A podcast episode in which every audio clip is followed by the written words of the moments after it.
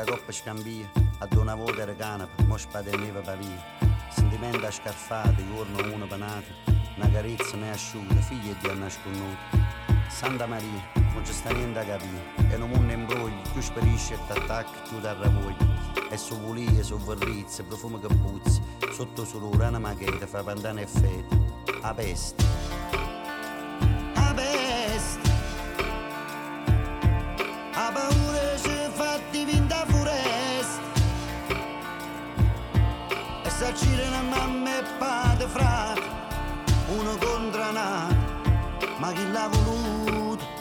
L'ha mannato? A peste. A peste. Non si può morire. E se mi aiuta se mi venuta, aiuto come aiuto. Se noi uomini non ci arriviamo, e a te cerchiamo aiuto.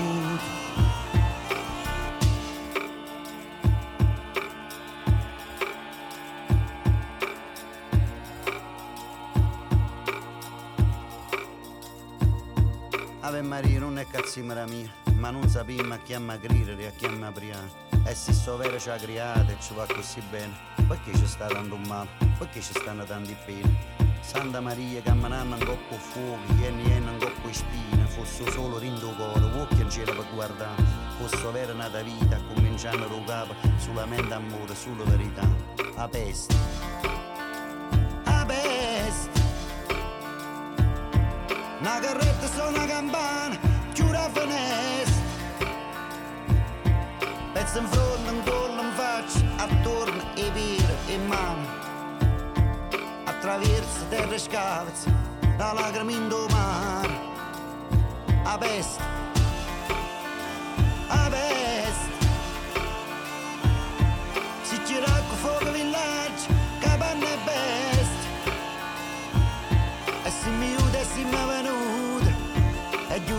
aiuta come aiuta. Se mi uomini non ci arriviamo, e a te cerchiamo aiuto. Ave Maria.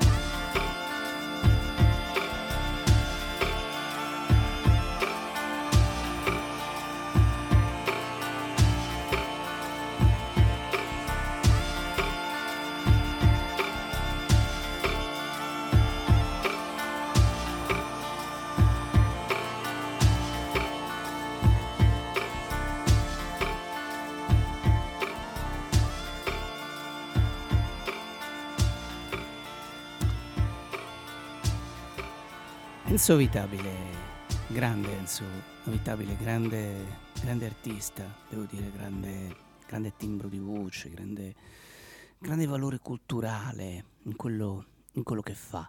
Benvenuti dal vostro amico Jonathan Giustini, Radio Elettrica, ore 15 dici per aprire una, una settimana di, di Buffalo Bill di Radio Elettrica e tante cose che succedono. E oggi una puntata ricchissima come sempre succede in questo programma. Vado a raccontarvi velocemente cosa succederà a brevissimo. Avremo un artista che si definisce disordinato un cantautore disordinato Andrea Tic. Una lunga storia quella di Andrea. Strana storia di Tic. E poi avremo come ospite una una jazzista, una cantante, Mila Ogliastro, molto interessante, lei viene dalla Liguria, un disco, un disco di, di, cover ma anche un disco di brani originali, ce lo ascolteremo insieme. Poi Remo Bianco, cantatore da quel di Torino, con il suo nuovo lavoro e quindi eh, tante, tante cose e chiuderemo verso le 17 con un grande ospite che è Massimo Zamboni.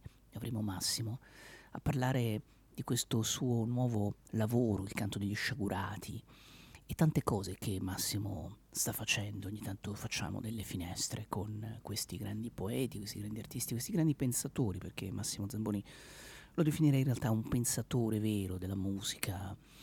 Vorrei ricordare Milva, vorrei ricordare Milva, non, eh, non so se qui a Radio Elettrica è stata ricordata questa, questa grande artista, questa artista che mh, diciamo ha fatto la storia del teatro, mh, la storia di una certa canzone, la musa in qualche modo, una delle tante muse di Giorgio Streller, ma insomma lei incarnava perfettamente Geni dei pirati, incarnava perfettamente quel teatro epico, quel teatro brechtiano che nacque in Italia con Strehler perché lui lo portò, in qualche modo erano altri tempi, era un'altra epoca, però lei rappresenta un'icona assolutamente. Questo è un brano molto molto antico, quando lei in qualche modo interpretava magicamente la, la musica di Kurt Weill, le parole di Bertolt Brecht, questa era l'opera da tre soldi, dietro c'era appunto Giorgio Strehler.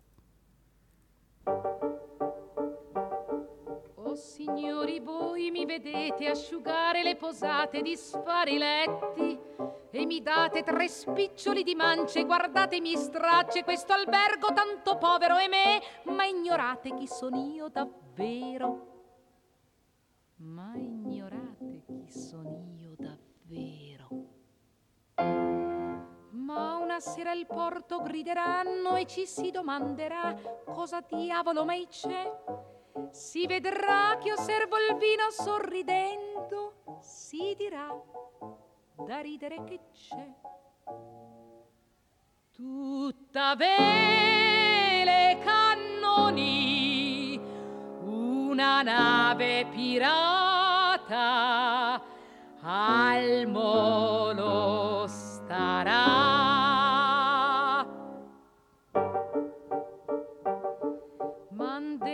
asciuga i bicchieri, ragazze, mandato di mancia un cent. Mi son presa il soldino e sono andata a rifare un letto che nessuno domani disferà. Chi son io non c'è nessuno che lo sa.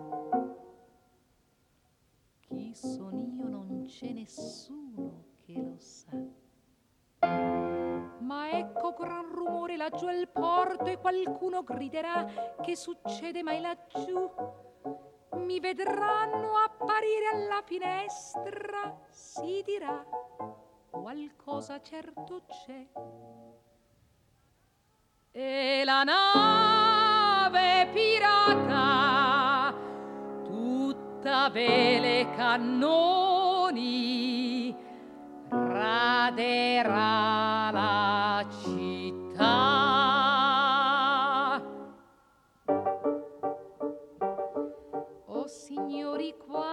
vedrete crollare la città, vi farete smorti. Quest'albergo stare in piedi in mezzo a un mucchio di sporche rovine, di macerie. Ci si chiederà il perché, il perché di questo strano caso. Il perché di questo strano caso. Poi sudranno grida vicino a noi e ci si domanderà come mai non sparan qui? Verso l'alba mi vedranno uscire in strada, si dirà chi è dunque quella lì? Tutta vele cannoni, il vascello pirata, la bandiera isserà.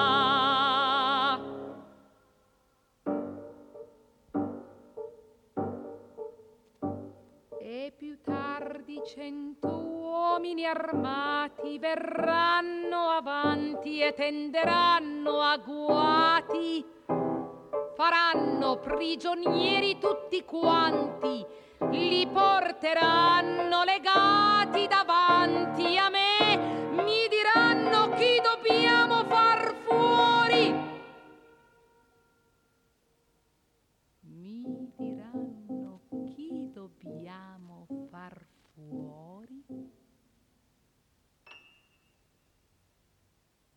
e il cannone allora tacerà e ci si domanderà chi dovrà morire? E allora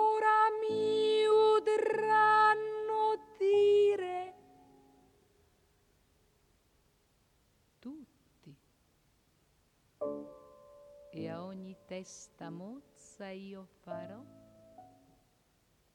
opla. Tutta vele cannoni, la galera di Genni lascerà la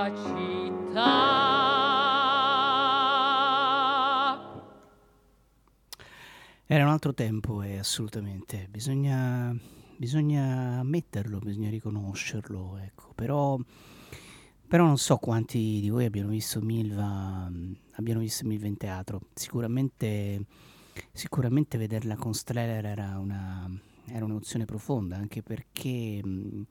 Insomma, lei ha rivoluzionato il modo di, di porsi, il modo di arrivare sul, sul palcoscenico e rappresenta proprio una, diciamo, di quelle attrici che alcuni potrebbero dire sono state plasmate dai registi, no? da questa sorta di, di, drammaturghi, perché poi in realtà Streller non era semplicemente un regista, insomma Streller è stato un grande, un grande drammaturgo, è stato uno che ha riscritto no? in qualche modo il teatro, la parola regista non è, non è del tutto giusta, non è appropriata per la, per la grandezza, però c'era sicuramente una sorta di dipendenza dal genio, una sorta di immedesimazione nell'anima dell'altro, no? c'era una fusione, un po' come è stato anche per Ornella Vanoni, queste attrici icone, o come magari è stato per Monica Guerritori con Gabriele Lavia. Insomma, diciamo, il teatro è costellato no? di queste figure di registi e attrici che ne incarnano in qualche modo il simbolo, ne incarnano in qualche modo la, la dimensione, ne incarnano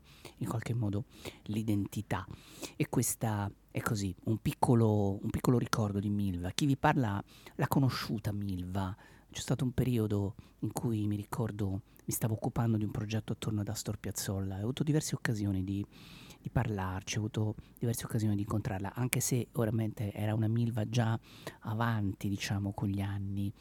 Però, insomma, il ricordo resta molto molto forte. Mi piacerebbe, come dire, recuperare quelle vecchie, quelle vecchie registrazioni, quelle vecchie interviste. Allora, dicevamo che mh, avremo alle 17 Massimo Zamboni. Lo voglio, come dire, preannunciare con questo brano al quale almeno personalmente sono molto legato perché fa parte anche questo di un anni 80, di un periodo in cui insomma i, i CCCP hanno fatto molto nella musica italiana e sono entrati addirittura in classifica, no? questo gruppo così che veniva dal punk, veniva da un'altra, da un'altra epoca, da un'altra, probabilmente anche da un'altra sensibilità. Qui lui è insieme ad Angela Baraldi che per un periodo ha accompagnato Massimo in tante, in tante avventure musicali. E questo è un pezzo molto bello, anche se contiene in sé quella, quella, disamina proprio punk, quell'attitudine in un certo senso tagliente, un po' anche no? queste canzoni che sembrano quasi gettate via, buttate via con rabbia. In realtà poi dietro nascondono una grande, una grande dolcezza, devo dire, un grande romanticismo.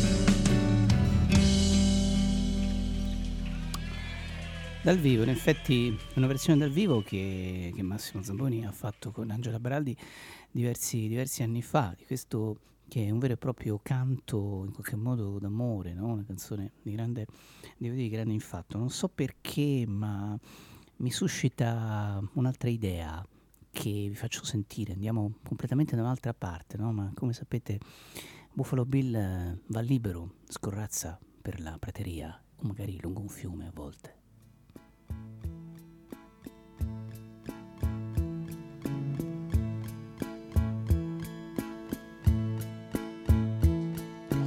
So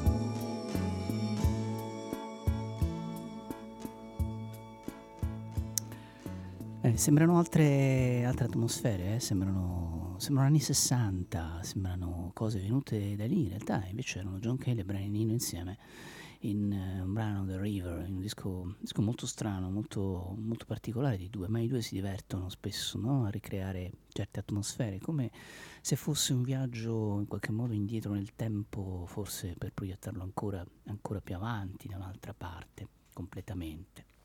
Adesso iniziamo ad aprire un po' con gli ospiti di questa puntata, sempre sperando che tutti quanti ci siano e quando ci avventuriamo no, in queste nostre lunghe cavalcate, a volte può anche succedere qualcosa non va per il verso giusto. Comunque siamo positivi. Andrea Tic, dicevo, primo artista Andrea Tic con Storia di Tic, questo cantautore disordinato, come lui ama definirsi, ha una lunga storia, pensate, perché eh, Andrea in qualche modo mh, mm, è figlio della cultura della Cramps, quella storica casa discografica che diciamo, rappresenta un po' la scena musicale alternativa milanese, no? insieme a Claudio Rocchi, a Finardi, Alberto Camerini, Franco Battiato, l'etichetta storica, quella fondata da Gianni Sassi, diciamo.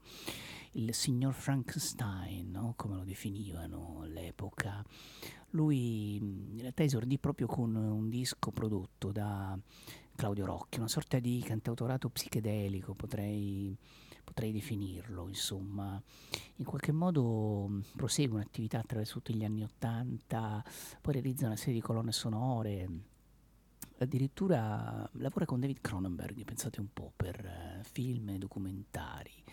E, e, tra le varie cose Uh, tra le care cose pubblica diversi lavori, sono tutti molto particolari, molto, devo dire, molto interessanti. E, un suo ultimo lavoro del 2018 era stato prodotto ai Camillas, insieme ai Camillas, anzi era stato prodotto proprio dai, dai Camillas, no? un, una band di Roma insomma, che ha avuto un certo, un certo, percorso molto interessante, devo dire, i Camillas. Bene, allora da, da, storia, da Storia di Tic, che è appunto il suo nuovo lavoro, che raccoglie, devo dire, tante, tante vite, tante, ci sono tante dimensioni in questo, in questo album di Andrea Tic. Sentiamoci questa mega vita, mega amore, no? Facciamo un salto nel suo mondo, che è davvero molto particolare.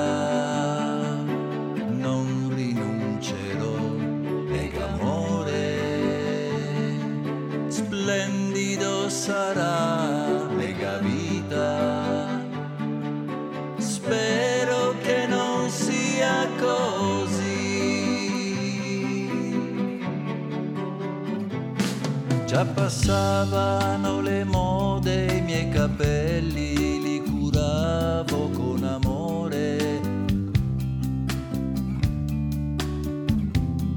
Quando ho avuto il mio primo giradischi mi batteva forte il cuore. Io cantavo le canzoni e già pensavo questa vita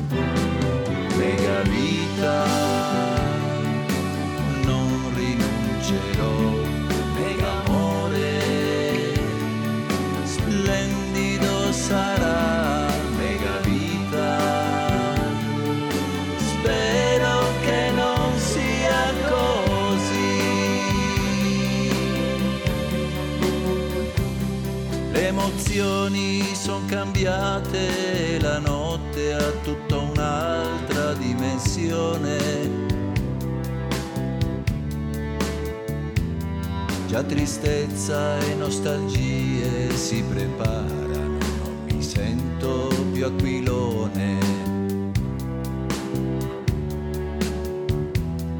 Anche adesso che son qui a ricordare, forse ho perso troppo tempo. Spero che non sia già tardi anche stavolta, proprio in tempo.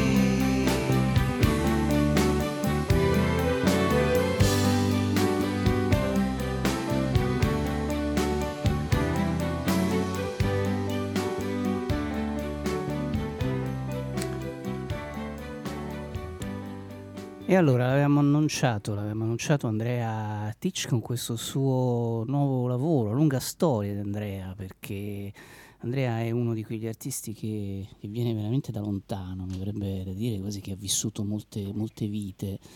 Eh, avendo conosciuto molto bene Claudio Rocchi posso, insomma, posso testimoniare cosa vuol dire aver vissuto molte vite. Allora questo era uno dei brani più belli di questo lavoro, molto ricco, pieno devo dire di così, pieno di colori no? e di rifrazioni, questo di Andrea. Di Andrea. Beh, innanzitutto ciao, ciao a tutti ciao, e, e, grazie per avermi invitato. Sì, diciamo che il pezzo forse più potabile, fra virgolette, perché ovviamente eh, io appartengo alla resistenza musicale non allineata, quindi concezione musicale anche a livello canzoni un po' atipica rispetto a quello che è il tradizionale eh, la tradizionale impostazione delle canzoni.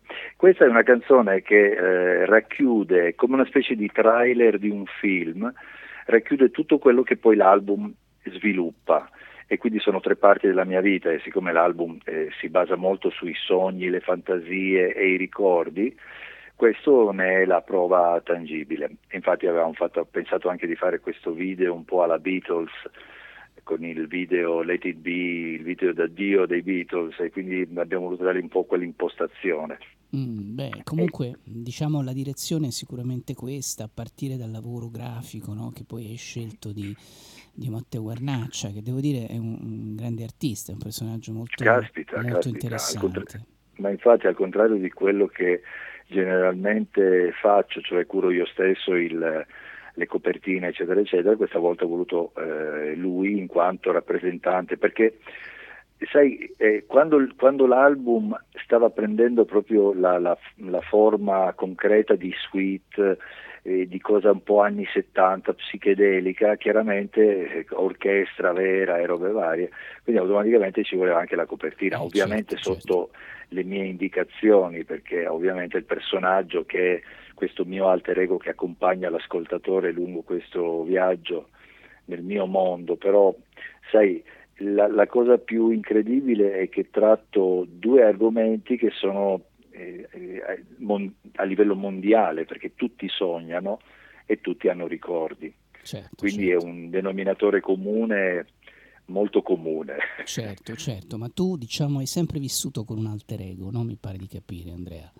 L'alter ego sì, in qualche sì, modo c'è sì. sempre, no? È frutto come, come, lo hai incontrato? Insomma, sì, l'amico immaginario. Ecco, com'è andata? Come, come Ma sai, sono, sono, stato sempre un personaggio abbastanza mh, solitario, mi piaceva molto la solitudine, certo non di quelle paranoiche, mi piaceva molto stare da solo, fare le mie cose, eh, e quindi mi sono creato questo personaggio anche perché appassionato di fumetti volevo un po' creare un personaggio che non parlasse, che rimanesse praticamente eh, immobile, infatti è inespressivo, mm.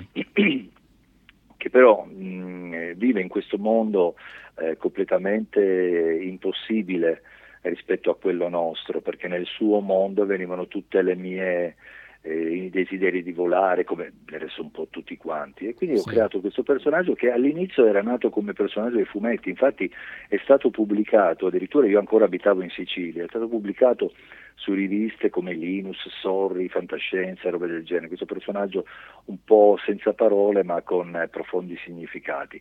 Poi quando è venuto il momento di pubblicare il mio primo disco, ho voluto che fosse proprio nella copertina, infatti nella copertina del disco con Cramps che ehm, diciamo, ha aperto la mia carriera musicale e c'è proprio lui in primissimo piano eh e da allora c'è sempre. Eh certo, che poi disegni tu, no? Perché insomma è la tua sì, creazione. l'ho creato insomma. io. Eh, sì, sì, mm, sì, Quindi non hai mai abbandonato, diciamo, no? Questa, no, questa è la mia coperta di Linus, il mio mm. alter ego, chiamiamolo come vogliamo, mi fa sempre compagnia.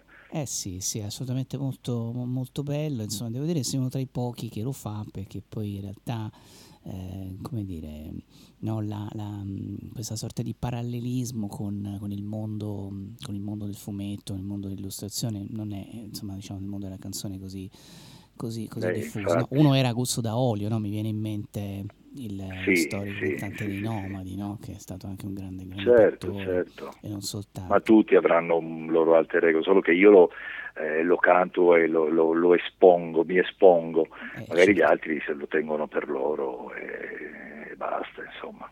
Senti, ma la, in qualche modo le dimensioni, anzi non perché le dimensioni, Andrea, le dinamiche no, della Cramps, mi pare di capire che in questo disco le hai volute diciamo mutatis mutandis però ricreare, no? riportare a livello produttivo, a livello di, credo, no? di partecipazione, perché quella è stata un'esperienza eh, sicuramente unica, non soltanto per la qualità delle cose che ha prodotto, ma anche proprio per la modalità no? attraverso mm, la quale sì. le cose venivano realizzate. Tu questo disco credo che hai cercato di fare una cosa simile. Sì, certo, io eh, se non fosse stato per Gianni Sassi, questo personaggio eh, eclettico a mille, che non era un discografico di fatto, era uno che aveva eh, un, un'agenzia che produceva copertine, cose eccetera eccetera e quindi un, più che un discografico era un talent scout, ma eh, lui cercava proprio l'artista vero, non era alieno completamente rispetto a quello che era il commerciale. E quindi se non fosse stato per lui io penso che non avrei pubblicato il mio disco con nessuno perché ovviamente ci riprovai ed è grazie a Michelangelo Romano che negli anni 70 aveva questa trasmissione sulla radio, in radio si chiamava Pop Off, sì, in quale invitava tutti, tutti, i musicisti a inviare le cassette, allora c'erano le cassette di gran certo. voga, con propri, le proprie canzoni. E io lo feci, lo feci anch'io e, e ricevetti una risposta che, guarda, il materiale è molto interessante, purtroppo devo dirti che non troverai nessuno, a meno che non ci sia la Cramps, e ci mise in contatto e quindi grazie a questo contatto e a Michelangelo Romano soprattutto eh, sono, sono, ho deciso di trasferirmi a Milano e da lì è cominciata la mia avventura. Oggi, combinazione e ironia della sorte, il disco è pubblicato dallo Zoo di Berlino, che è un gruppo, ma è anche un'etichetta, che guarda caso è la Cramps di, eh, di contemporanea, perché tra gli artisti c'è anche Patrizio Fariselli, ci sono e mestieri, quindi gli artisti che facevano parte della Cramps. E quindi è incredibile, come un cerco che si chiude, era proprio il destino. Eh sì, eh sì, assolutamente. E ho voluto un po' osare, quindi parlo di me stesso, ma ripeto, molti si potrebbero sicuramente identificare con i loro sogni e le loro, e le loro fantasie. Eh sì, beh, ma le stesse cose ritornano, no? Diceva qualcuno. Esatto, esatto come bisogna... la moda. Eh sì, bisogna sempre, come dire, stare ovviamente con le antenne ben aperte e mettersi le ali, no? Tu immagini questo brano di in qualche modo, no, forse un sogno, non so Andrea, pensa se noi avessimo le ali, dici, no? Eh, infatti, infatti, bellissimo perché eh, è proprio la conclusione di questo album che come se rimarcasse il fatto che comunque rimango un sognatore, e quindi pensa se noi avessimo le ali. Il, il, desiderio dell'uomo è stato sempre quello di volare, in parte ci è riuscito, ma penso che non, non possa capire esattamente quello che prova un volatile, vero, un uccello a, a volare, sì, il deltaplano, tutto quello che vuoi, ma la dinamica del corpo dell'uccello che vola, questo non potrà mai e poi mai. Però io l'ho voluto immaginare sotto forma di questa come, come dalla parte dell'animale. Io eh spesso sì. mi metto dalla parte, come Medusa mm. in amore, che è un brano che compone questo album. Medusa in amore è una storia d'amore tra, tra due meduse, pensa, non, non sarebbe impensabile, eppure c'è molta poesia, molto amore e molta anche, anche molto tristezza perché anche gli animali muoiono eccetera eccetera quindi mi piace. Eh, ti piace questo. identificarti, no? in qualche modo, incarnarti, sì, potrei sì, usare un termine esatto. che forse è più Mi piace proprio. parlare di cose non convenzionali, magari parlare d'amore, come in tante altre canzoni, ma un amore un po' visto da una prospettiva diversa. Eh sì, assolutamente. Allora, eh, Andrea Ticcia adesso con noi, pensa se noi avessimo le ali. Pensa se noi avessimo le ali Voleremmo in alto ma non troppo, con raffiche di vento devieremmo le nostre traiettorie, ma non importa, come se ne fossimo uccellini. Che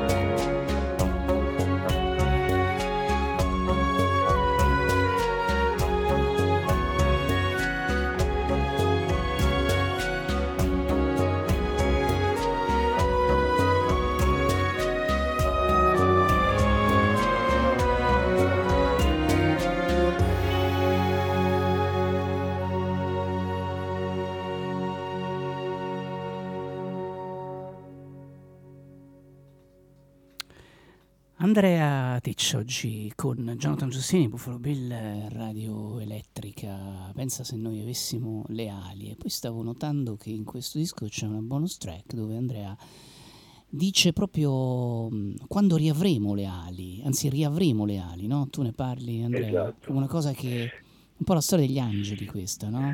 Sì, tra l'altro poi devo dirti una cosa che penso se noi avessimo le ali faceva parte del progetto ovviamente con questo gran finale che voleva essere come quando finisce un film, manca la parola di è, fine, sì. ma tutti la possono immaginare. Nel periodo in cui è scoppiata la pandemia, noi stavamo ultimando e finalizzando il disco e quindi siamo, siamo, rimasti tutti come dire congelati, cioè io ero da me, stavo cambiando casa, la casa era mezza vuota, eh, avevo solo lo piccolo studio, ehm, Alessandro era eh, nel Veneto, nel, Claudio era in Sicilia, quindi abbiamo praticamente fatto tutto da remoto, ma in questo momento, in quel momento il primo momento, quello più spaventoso, che io ho vissuto veramente male, come tanti, perché non sapevo cosa stava succedendo, mi sembrava di vivere in un film di fantascienza. Mm, certo, certo. E mi venne l'idea di scrivere questa canzone, perché la sera prima abbiamo parlato di Pensa se noi avessimo le ali, e quando ci siamo salutati Alessandro fa, dai che poi arri- arriverà il momento in cui riavremo le ali. E da lì è mm, nata certo. questa cosa e ho scritto questa canzone, che è un bonus tracks nella versione CD ed è piena di, di quello che avevo vissuto in quel periodo. Sì, sì, anche quindi diciamo una riflessione no, su, questo, su, questo, periodo che, che ancora insomma, no, stiamo, stiamo, vivendo. Sì, sì, Senti, sì, c'è una dimensione molto, molto orchestrale no, in questi brani che tu, che tu hai proposto, una cosa abbastanza ehm, io quando intendo orchestrare mh, mm, non intendo che sono scritti per orchestra, hanno proprio un respiro diverso, no? hanno un respiro diverso. Non so se questa cosa dipende dal fatto che tu vieni da una storia così unica, così particolare, oppure è stato, mm, come dire Andrea, un approdo quasi, quasi necessario, indispensabile per te? Bah, guarda, io ti dico, è stato intanto è stata una specie di eh, collegamento astrale, che sai quelle cose proprio che si mettono insieme, eh, tipo parallasse. E io se non fossi nato cantautore sarei stato musicista, scrittore di colonne sonore, perché la ah, musica per me è più del testo. E, e la, il, il, il, miracolo diciamo, è sorto quando ho rincontrato Alessandro Sbrogiò, che era una, una persona, un, ragazzo, un amico che, che frequentavo ma soltanto a livello social. Eh, ci sono delle antiche connessioni perché i suoi parenti erano in Sicilia, dopo la guerra presero dei, dei lavori giù in Sicilia nella raffineria. E quindi ci siamo scambiati due chiacchiere ed è venuto fuori che sui brani che io avevo già arrangiato lui avrebbe mh, cercato di introdurre la, la, sua orchestra, perché in realtà lui ha questa Espresso Magister Orchestra, con cui produce delle cose anche sue personali, e quindi ha fatto questa, questo lavoro di cesello sulle basi già preregistrate ed è stato una, una, un colpo di scena pazzesco perché i brani hanno assunto proprio questa quest'area di fiaba e di, proprio di suite, quindi siamo veramente molto contenti del risultato perché era quello proprio che si voleva. Sì, molto singolare devo dirti, eh? questa storia che mi stai raccontando è una modalità di lavoro devo dire diversa, Magister Espresso Orchestra, non la conoscevo, quindi vedi, ecco, questo mi hai dato un'informazione mm, mm. molto molto interessante. Senti, tu parlavi prima del, del cinema, no? parlavi prima insomma, no? del mondo, come dire, filmico sì. Qui potresti dirci due cose su David Cronenberg, credo, no? con il quale hai avuto, hai insomma, credo, no? un rapporto sì, sì, modo di collaborazione. Beh, chiaramente non un rapporto intimo, nel senso che non l'ho conosciuto di fatto, però negli anni 90 avevamo pensato di, eh, io e Maurizio Marsico della Monophonic Orchestra, a quei tempi uno dei gruppi che era sulla scena New Wave italiana, di eh, sonorizzare questo stereo, questo film di Cronenberg, quindi c'è stato un contatto verbale, abbiamo, abbiamo parlato telefonicamente parlando. E lui è stato molto contento perché in effetti il, suo scopo quando, quando girò questo film decise di metterlo senza, senza nessun tipo di musica come i vecchi film. Sì, sì, come si faceva. Mm, invece la entusiasmò, molto e la stessa cosa abbiamo fatto anche con un film di Alfred Hitchcock, Ah, chiaramente Hitchcock già morto, sì, che si intitola The Farmer Wife, è un film del Mm, 32, meno credo, conosciuto, se- diciamo, vero? Meno conosciuto del maestro. molto meno Eh, conosciuto, esatto. non è neanche un giallo, Sì, sì, è un film minore, diciamo, però sempre Sì, Hitchcock. sì, sì, dei primi anni del cinema. Anche questo era senza musica e abbiamo pensato di fare queste- questi esperimenti. Mm, beh, questa è una strada molto interessante. Insomma, Maurizio Marsico, mio caro amico, è venuto tante volte ospite in questo programma e quando vado a Milano ci vediamo sempre con Maurizio. Bene, Ecco, bene, è un bene, matto, un matto però geniale a suo modo. Sì, certo, cioè, con lui ho lavorato tantissimi anni, abbiamo Sì. prodotto anche un disco, Milano città nella città, Come una colonna no, come sonora no. immaginaria. Come no? Io credo di non averti mai intervistato prima, lo sai Andrea, la prima, è la prima volta che ci andiamo a sentire. Senti, mi ha incuriosito molto questo Medusa in amore, sentiamocelo per poi fare, come dire, un'ultima, Certo. un'ultima battuta, un'ultima, un'ultima considerazione con eh, Ok, Andrea ok. Ticcio, oggi Buffalo Bill.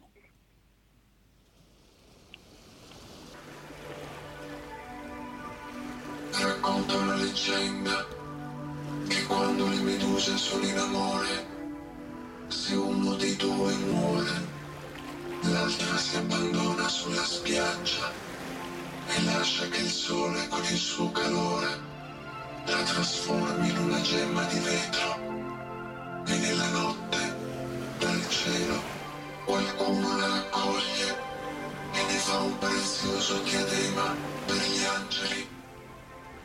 Loro cantano così.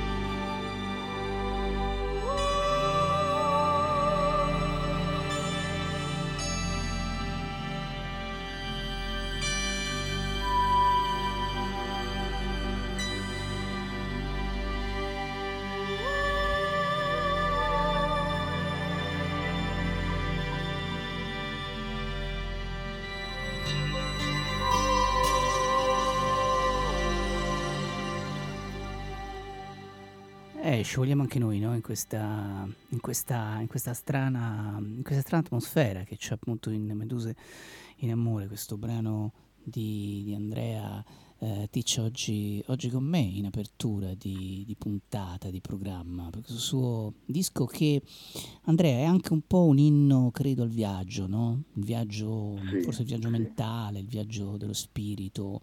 Non so quale tipo di viaggio possiamo oggi, possiamo imma- oggi immaginare. Tu che, tu che, tipo di viaggio immagini oggi di poter, di poter fare? Ma i, i sogni sono viaggi che sono proiezioni di situazioni che vedi durante la tua giornata o durante eh, la tua vita e quindi da lì si parte e la mente eh, viaggia davvero, anche perché sono molto legato al mio, al mio, trascorso in Sicilia pieno di leggende.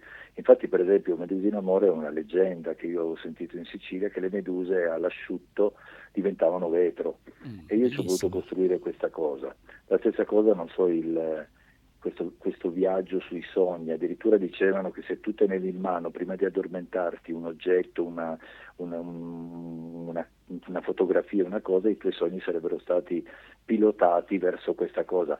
Non è mai successo, posso, però mi piace legarmi a queste cose che fanno parte della, del, del, del, popolare e, e quindi ci, ci, ricamo sopra un sacco di cose. Per me viaggiare è viaggiare con la testa, ma addirittura anche troppo certe volte. Eh, lo, posso, lo, posso, capire. Senti, quale parte di Sicilia, no? visto che l'hai nominata diverse volte? Augusta, Augusta provincia ah, di beh, Siracusa, beh, beh, che ha dei posti bellissimi, eh, tristemente eh, famosa per la questione delle, delle raffinerie che sono state costruite appunto negli anni 50, infatti io eh, il mio cognome non è uno pseudonimo perché non credo sia un cognome siciliano, no, infatti però strano, sì. sono soltanto nato in Sicilia, mio padre ungherese, fiumano e mia mamma tedesca di Francoforte. Ah, quindi... è di Fiume, tuo papà è di Fiume. Esatto, esatto. Eh, beh, quindi... Però io sono nato in Sicilia e proprio ce l'ho dentro. Eh, eh, ma, ti porti dietro, eh, ma ti porti dietro una cultura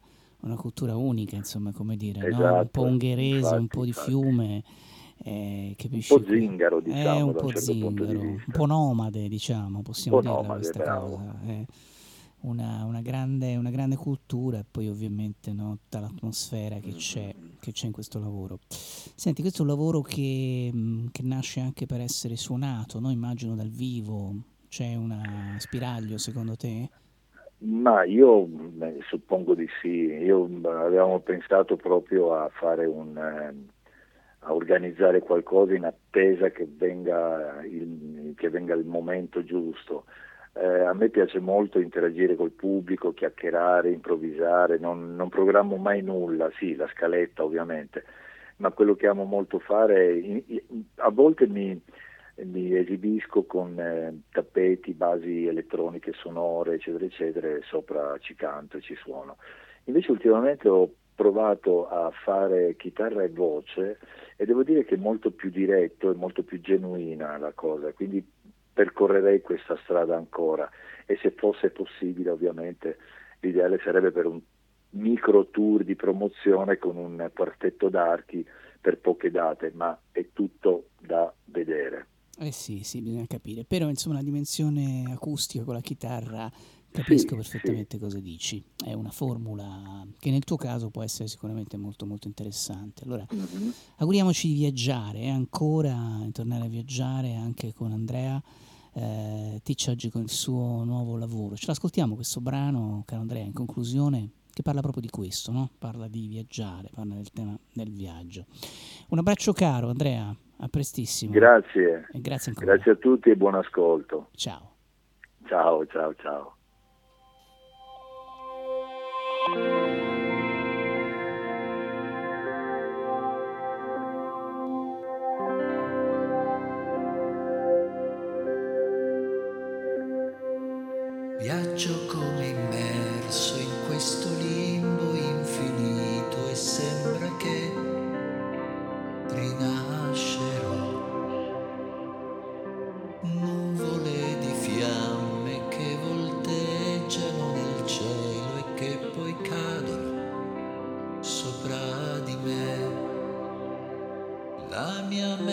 just for being.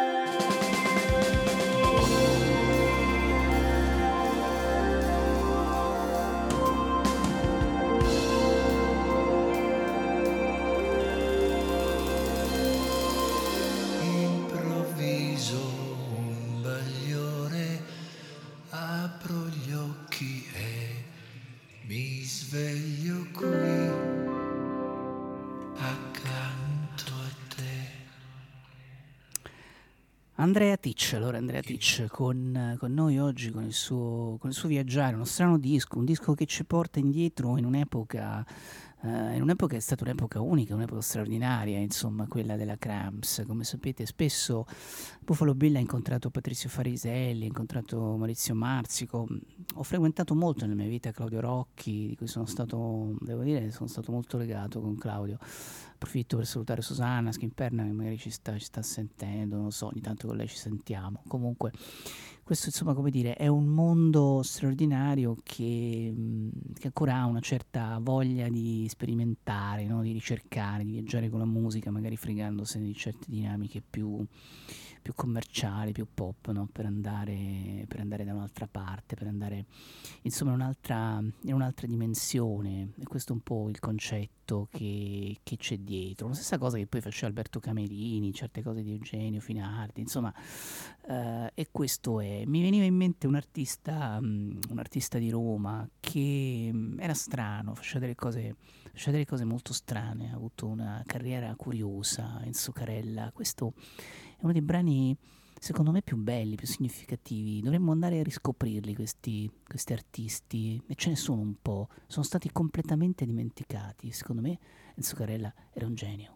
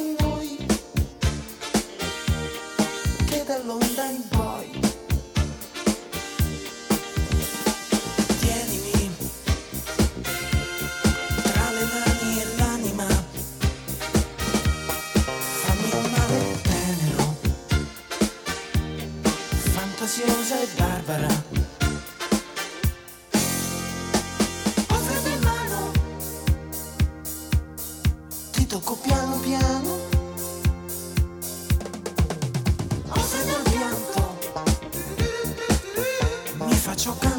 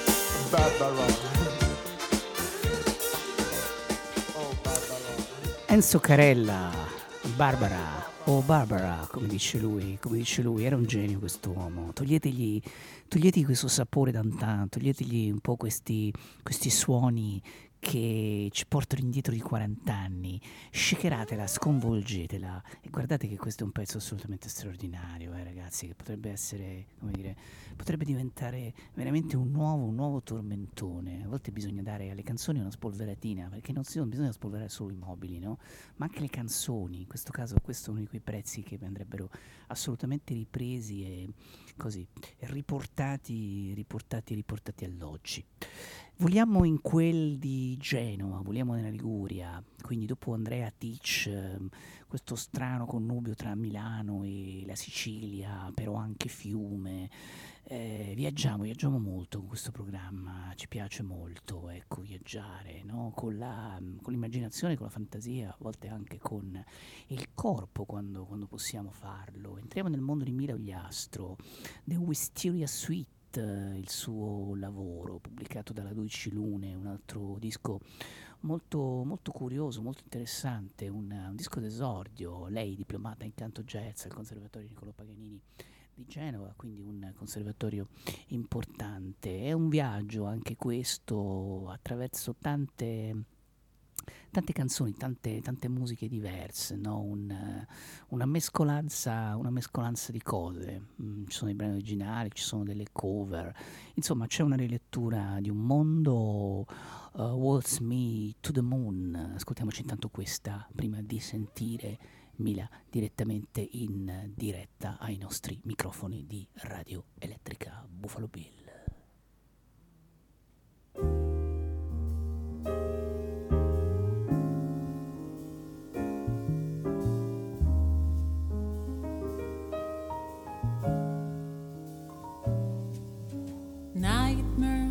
and I cannot sleep. Monsters are thrilling my thoughts. I hope I'll wake up soon. So come into my room and get me out of this crazy life I'm leaving. So please.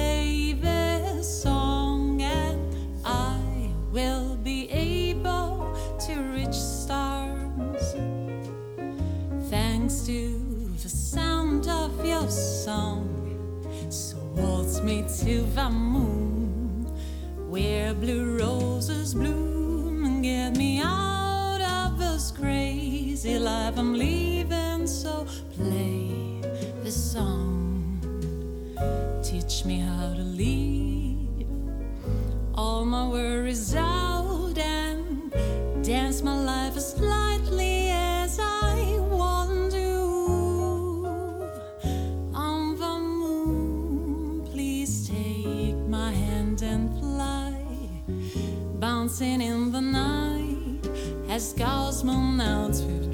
and tie a knife.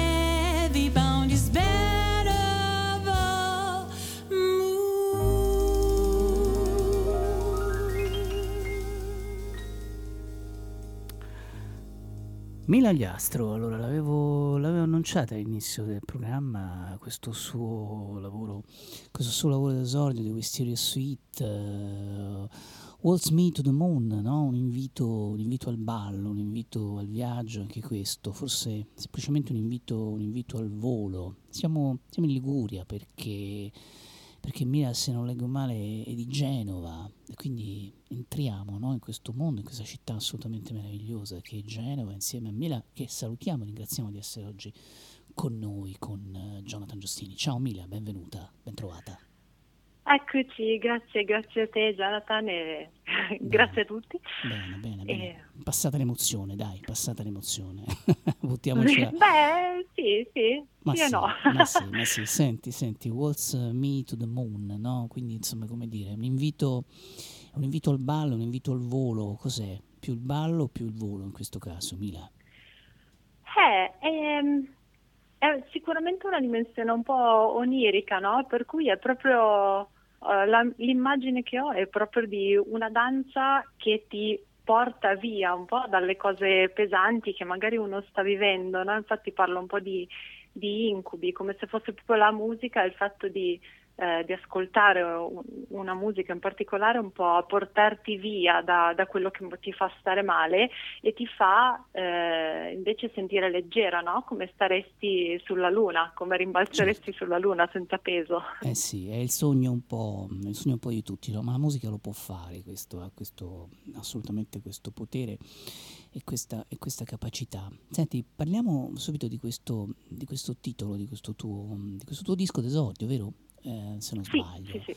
The Wisteria Suite. Perché lei l'ha chiamato così? Insomma, addirittura tutti i misuri con la dimensione della suite, no? in questo caso. Sì, esatto. Um, beh, l'idea era un po' quella di richiamare proprio la, la forma no? delle, delle, suite barocche, addirittura in cui c'erano eh, brani apparentemente diversi o sicuramente caratterizzati da tempi diversi. Eh, e che oltretutto erano legate al ballo in realtà, no? sì. queste, queste, queste, suite. Um, quindi ho ripreso un pochino, un pochino questa idea perché quando ho messo insieme i pezzi che mi sarebbe piaciuto um, cantare e, e, realizzare per questo progetto, visto che erano veramente molto eterogenei.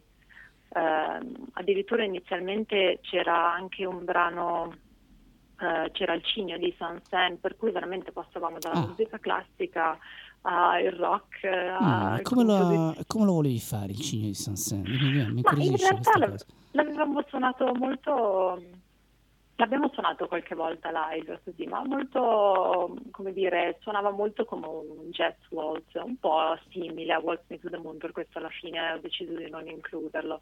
Ho scritto un testo.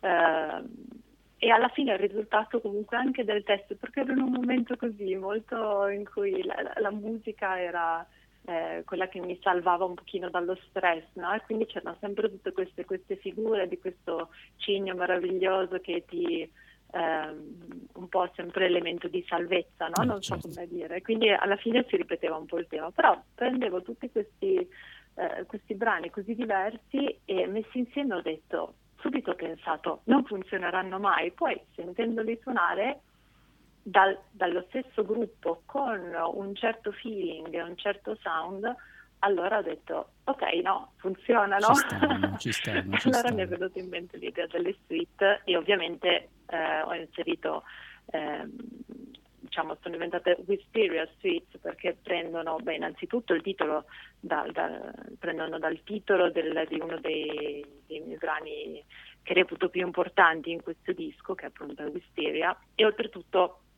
mi piace anche eh, pensare proprio al glicine, no? Cioè Wisteria è il glicine in inglese, per cui anche eh, pensare sempre a questi, questi colori tenui, questo, questo, il profumo del glicine, insomma, è un po' una cosa sensoriale anche. Eh, certo, certo, un fiore, come dire, una, una pianta, in realtà insomma il glicine ha sempre bisogno del sole, no? È un po'... Io vado, vado anch'io pazzo di glicine, devi sapere, insomma, però non mi riesco mai a farlo fiorire perché l'ho messo in un punto dove non c'è sole, quindi ho fatto Ah, no. una grandissima cazzata. Va bene, comunque questo discorso che adesso ci porterebbe molto lontano.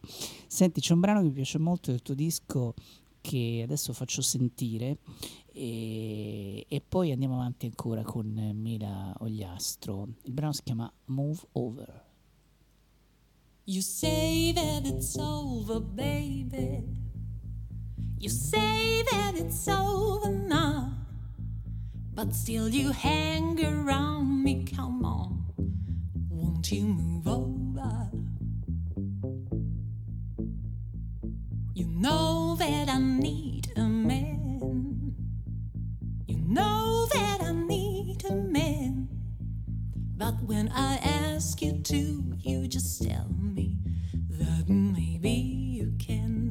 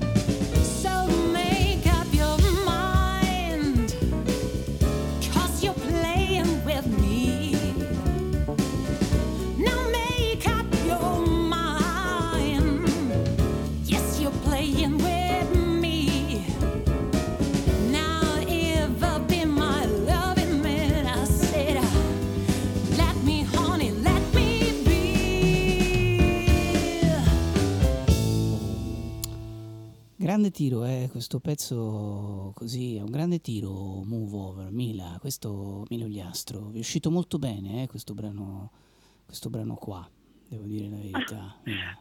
Bene, grazie. Sì, sì, mi piace moltissimo. non è l'unico. È stato anche eh? questo era un po' un azzardo, eh, quando l'ho, l'ho, l'ho, l'ho preso ho detto "Mm, Mm. vediamo. Perché? No, invece bisogna azzardare, lo sai, bisogna azzardare, perché se gli azzardi poi riescono così, funzionano, eh. Bisogna... eh, c'è un grande, No, è un grande Andrea Pozza dietro, eh, pure qua. Esatto, fa infatti faville, stavo eh. assolutamente per dire che senza, senza Andrea, ma gli stessi Nicola Bruno al basso e Giorgio Griffa alla batteria, eh, ovviamente avrebbe avuto tutto un altro suono. Eh, mi viene da dire che questo disco, ok, l- le composizioni sono, sono le mie, eh, le idee sono le mie, ma eh, ovviamente come poi succede spesso nel jazz, eh, il suono è dato assolutamente da- dalle persone che, che- che ci hanno suonato e in questo caso è stato veramente decisivo, assolutamente. Sì, sì, però tu c'hai un bel timbro, eh. Gli stai, gli stai davanti alla grande, insomma, quindi non è ti fai intimorire da questi personaggi. Senti, tu sei, come dire, tu sei diplomata al conservatorio Niccolò Paganini. Eh, eh, scusa, scusa se poco, o sbaglio, o sbaglio, o ti ho detto una No, cavolata. no, è vero, è vero, è vero. Oltretutto, ehm, oltretutto quando ho fatto io la specialistica ehm, era ancora, ehm, diciamo, il corso era diciamo, sperimentale, per cui non c'era un vero, un vero indirizzo, per cui io risulto diplomata in jazz, Eh, meglio. generale addirittura. Meglio, meglio, vale di più, Eh, no, vale di più. eh. Eh, Ma diciamo- devo dire che ehm, il percorso è stato veramente molto completo perché si trattava di non solo di, di- di- di riguardare- di- di- di fare tutto ciò che riguarda eh, il canto, ma c'era una grande parte comunque di composizione, orchestrazione, per cui c'era da arrangiare per big band piuttosto che da scrivere, eh, fare poi un laboratorio piuttosto di, di- di- di orchestrazione ehm, anche per cose relative alla didattica, per cui all'insegnamento a classi di scuole eh, primarie, secondarie, per cui gli strumenti erano alcuni, e scrivere un laboratorio, ad esempio un lavoro orchestrale, no? Ehm, devo dire che è stato veramente, sono stati due anni assolutamente più stimolanti, infatti sono quelli in cui sono nati molti di questi pezzi. Eh sì, eh sì. Senti, un, un repertorio molto, appunto, molto, molto eterogeneo, molto particolare che ovviamente nasce anche per essere cantato, no? Mila eseguito, eseguito dal vivo, presumo, no? Perché brani di questo genere vanno portati poi live, per cui ora che insomma sembra che si riparta, sembra che si riparta, tu che, che idee c'hai in proposito? Eh, beh, io vorrei assolutamente riuscire, anche se adesso appunto siamo tutti un po' qua, un po' sulle uova, no? Che stiamo cercando di capire come si riuscirà eh, a organizzare l'estate. Eh, mi piacerebbe riuscire a presentare questo progetto eh, durante qualche festival. ehm, dovremmo avere la possibilità di fare un progetto anche con i Jazz Club eh, qua di Genova con cui io eh, spesso collaboro anche proprio come staff, eh, non solo come musicista, e, in cui riuscire a fare un bel cartellone verso inizio settembre con eh, vari musicisti tra cui anche il nostro eh, Eh certo. il nostro Double Serious Suites, insomma, eh, spero ci sia la possibilità di, di- di- di riuscire a suonare un po' dal vivo perché questa cosa ci sta veramente un po' segando le gambe, proprio, eh, eh, manca proprio lo scambio no? che uno ha durante la musica Eh, dal vivo. non c'è dubbio, non c'è dubbio. Insomma, dico, ti auguro di riuscire a farlo presto. Insomma, qualche segnale positivo c'è. Il disco è molto bello, per cui insomma ci sono tutte le, ci sono tutte, tutte le caratteristiche. Senti, Mila, tra i brani che insomma ci sono tante cose, no? Perché ogni, ogni, ogni pezzo insomma, di, questo, di questo lavoro va in una direzione diversa. Tu ti sei misurata anche con cose che sembrano quasi fantascientifiche, come nel caso di We Will Rock You, no? Con cui volevo un pochino così chiudere questa nostra chiacchierata veloce, ma poi ne avremo altre occasioni. Ecco, qui hai toccato qualcosa che insomma sembrano quasi dei mostri sacri, no? Dice, ma come We Will Rock You? No, invece, invece si può fare, si può fare.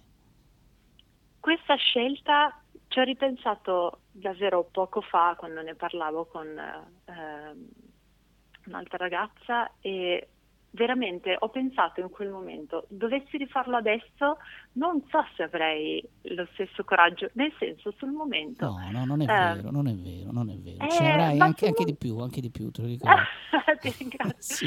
No, però è stato veramente incredibile perché ah, oltretutto questa cosa nasce quasi da un po' un, diciamo un compito, nel senso che faceva parte di un progetto per un esame eh, all'interno del conservatorio, che era appunto eh, riprendere dei, dei- dei pezzi non della tradizione jazzistica e rielaborarli con un linguaggio invece che eh, si riportasse alla, alla musica jazz. Per cui appunto uno era proprio il cigno di Sansen. E eh, tra le altre cose che, che avevo in mente, ovviamente ho detto pensiamo alla musica rock perché io comunque arrivo da un mondo molto più rock. Ehm, io la- la- la- quando ho iniziato a cantare eh, conoscevo, o meglio, i miei hanno sempre as- ascoltato musica rock, Pink Floyd, Led Zeppelin, Queen, Beatles, eh, per cui arrivo un po' da quel mondo lì. Il jazz è una cosa a cui mi sono avvicinata molto tardi e eh, ero lì che ascoltavo un po', un po' di musica e a un certo punto ascolto quello rock e ho pensato e se, e se uno ci mettesse degli accordi sotto, cosa Mm. potrebbe me? Cioè vogliamo proprio esagerare, proviamo Certo. a esagerare, vediamo che cosa, Certo, certo, che cosa giusto, succede. giusto. Ehm, ovviamente mh, è un lavoro che ho fatto eh, molto con, eh, con Andrea Pozza, nel senso che ehm, tutta la sua sapienza a proposito eh, è stata veramente fondamentale per, per la scelta no, della- delle armonie e quant'altro. Ehm, però è stato in quel momento lì, ecco, quella lì proprio forse è proprio il fulcro di quello che è successo in The Wisteria City, cioè la mia, la mia passione è, è- è quello che sono io, quindi ehm, tutta la parte più, eh, più rock, con la musica più, eh, chiamiamola moderna, anche se ormai non è più così moderna, Ehm, tutta questa parte qua unita invece alla sapienza e all'esperienza del linguaggio jazzistico, no? E c'è stata questa, questa fusione in cui lui è stato il primo a divertirsi, no? A provare a, a giocare con, con questo pezzo qua. E, e questo è stato proprio il primo eh, pezzo rock che abbiamo tirato fuori con questo, con que- con questo senso qua, no? Di mescolare. Bellissimo, bene, allora l'ho preso. Tra l'altro Emilia Gliastro devo dire che nasce come, come danzatrice, poi passi al teatro, suoni anche la chitarra, no? Perché tu hai, eh, non sei solo una cantante, no? Quindi sei in questo senso diciamo una, una musicista tout court. Ci sono altri strumenti che suoni, Emilia? Ma in realtà adesso mh, direi che forse il piano è quello. eh, allora, innanzitutto già se devo suonare uno strumento dal vivo, comunque eh, ehm, eh, è una cosa che faccio mh, non con tutta questa scioltezza, nel senso che ehm, ci, va, ci va molta sapienza e molto esercizio per suonare uno strumento dal vivo eh, con tutta la tranquillità che mi servirebbe per fare questa musica. Ehm, mi è successo di suonare sia Wisteria sia The Consequences of Love, che sono entrambi i brani del disco, e oltretutto The Consequences of Love è anche registrato eh, da me al pianoforte, quindi come dire, un po' già mi ci sono messa.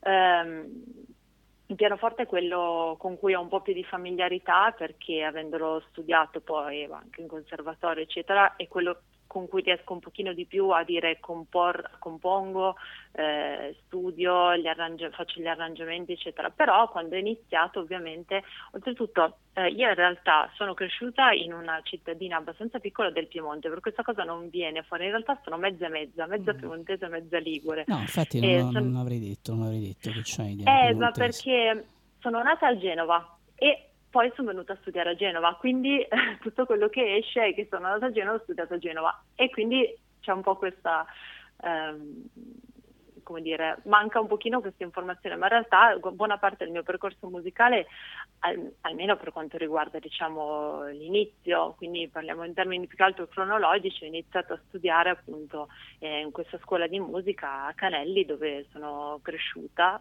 e, e lì è dove ho imparato quello che riguarda proprio la, la- la- parte sociale, no? un po' della musica, cioè lo stare insieme. Avevamo un gruppo di amici che si fo- a cui il cui legame si fondava proprio sulla musica, Eh, beh, andare certo. a sentire concerti, ho lavorato in un pub dove si faceva musica dal vivo, per cui sono tutte parti che per me sono state molto importanti.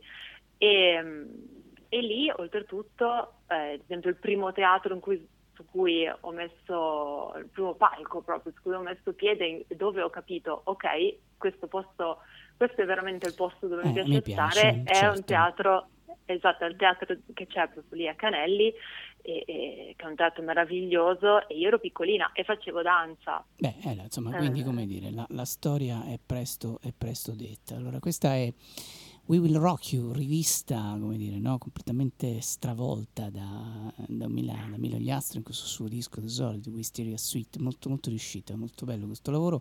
Mila, un bacio grande, ci sentiamo, ci sentiamo presto, assolutamente. Grazie, grazie a te, e un bocca al lupo per tutto. Eccola qua, allora, Mila Ogliastro. Buddy, you're a boy, make a big noise, play in the street. Gonna be a big man someday. You got mud on your face, your big disgrace.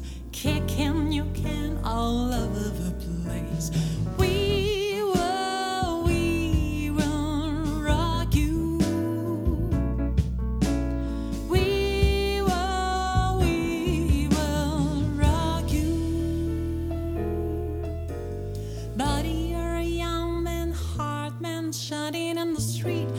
take on the world someday. You got blood on your face, you big disgrace. Waving your banner all over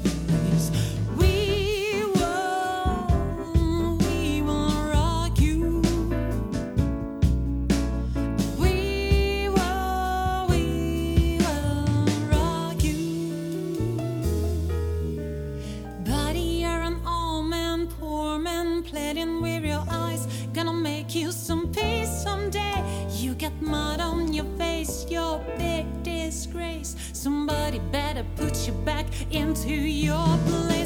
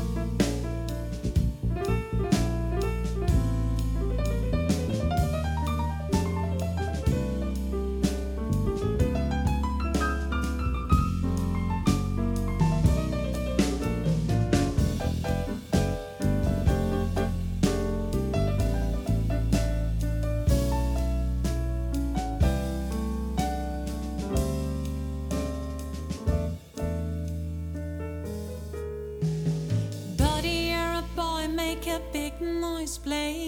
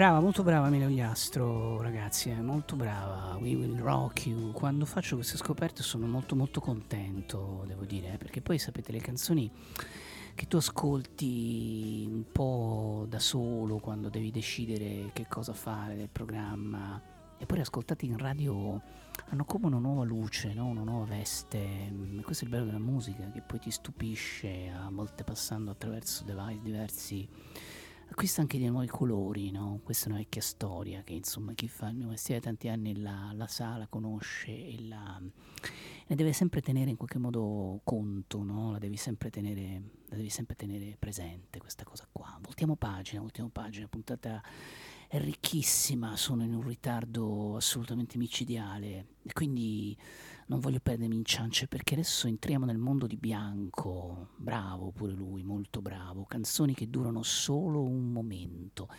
Dieci anni di, di musica, di canzoni per questo, per questo cantautore molto, molto originale, molto particolare. In questo disco pubblica un po' di cose di un tempo, un po' di cose nuove.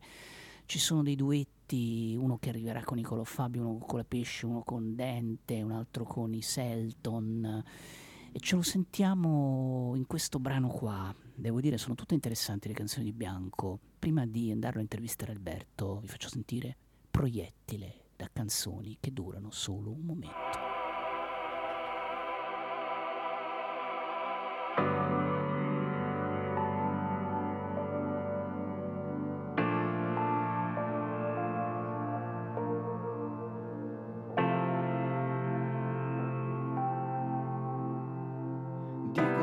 Parole fredde come fossi ghiaccio E nel cuore di un iceberg c'è l'acqua più pura Chiusa dentro una camera buia A volte sento che non basterò Che poche gocce sincere in un mare di plastica Non cambieranno le cose poi dimentico il mio nome. Poi dimentico il mio nome. Per questo io vomito di agitazione. E muovendomi sfioro il silenzio con una mano. Questo mi fa paura. A volte sento che non basterò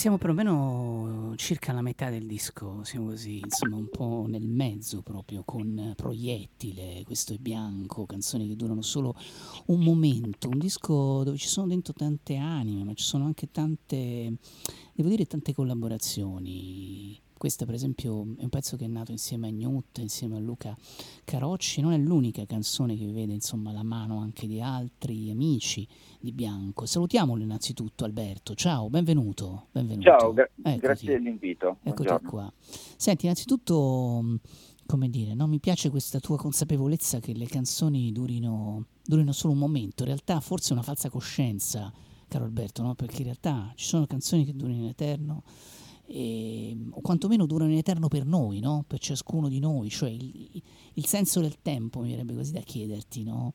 che cos'è? Ti sei mai interrogato tu che fai canzoni, che cos'è? Che cos'è il tempo? Che, che valore gli dai? Che misura gli dai? Beh, eh, domanda da un milione di dollari. Eh, Però... lo so, lo so. no, no, però è interessante sicuramente eh, avere un, un'idea, soprattutto per chi fa un, un, tipo di lavoro come il mio che, eh, che, che spera di, di, creare sempre di, delle, delle, cose, delle canzoni, eh, nel mio caso ehm, sperando appunto di, di, creare delle cose eterne, come hai detto tu perché poi se, se, le canzoni prendono la strada giusta e, e, diventano poi la colonna sonora di qualche ricordo importante della vita di, di, un ascoltatore, poi possono veramente, può succedere quella magia per cui diventano, diventano eterne. Eh, in questo momento il tempo eh, mi sembra che, che, ecco, che la durata del tempo comunque sia cambiata. Mm, certo. e sia sempre in evoluzione il concetto di tempo anche. E quindi questi tre minuti di canzoni eh, qualche anno fa avevano un, un, valore diverso, una durata diversa, adesso è tutto molto frenetico, è tutto molto eh, una rincorsa a, a cercare di, di, esistere, cioè di resistere. Eh, lo so, lo so, hai ragione, hai ragione, però dobbiamo riappropriarci proprio non credo del senso del tempo, forse una canzone eh, diciamo te lo fa te lo fa capire, no? Perché un secondo è un secondo in una canzone, no? un minuto è un minuto e forse sono l'unica cosa che realmente ti fa... Eh, io lo, lo, vedo facendo radio, sai, no? E dove capisco che cosa significa realmente un minuto, quante cose si possono fare in realtà no? in un minuto. Questo è un punto abbastanza, abbastanza importante. Senti, in questo lavoro, Alberto, ti sei divertito a fare molte molte cose. Tra l'altro c'hai un pezzo che uscirà adesso, no? che, credo con, con Niccolò Fabi, che ancora non è pubblicato, no? sarà, tra, sì. sarà a momenti. Però per esempio ce n'è uno che tu hai fatto qui con Colapesce, eh, che tra l'altro insomma dico il titolo di questa canzone è un termine prettamente siciliano, no? In qualche modo. Certo. Si chiama mattanza. Che cosa c'è dietro questa, questa parola per te? Beh, in questa canzone comunque eh, ho voluto ho voluto raccontare uno stato d'animo che, che secondo me è un po' eh, quello della nostra generazione, che è quello un po' quel senso di, di negati, inede, in, bah, non lo so dire, comunque di, di sentirsi inadeguati. Mm. e, e, comunque è sempre un, un sentimento che anche eh, nei momenti più, più, felici della nostra esistenza comunque c'è sempre un alone di, eh, di un po' come quasi di, di solitudine, non so, non so, bene come spiegarla, infatti appunto scrivo le canzoni apposta per cercare di, di spiegare concetti che, che, che, faccio fatica a, sì, sì, a dire a, a, a, parole.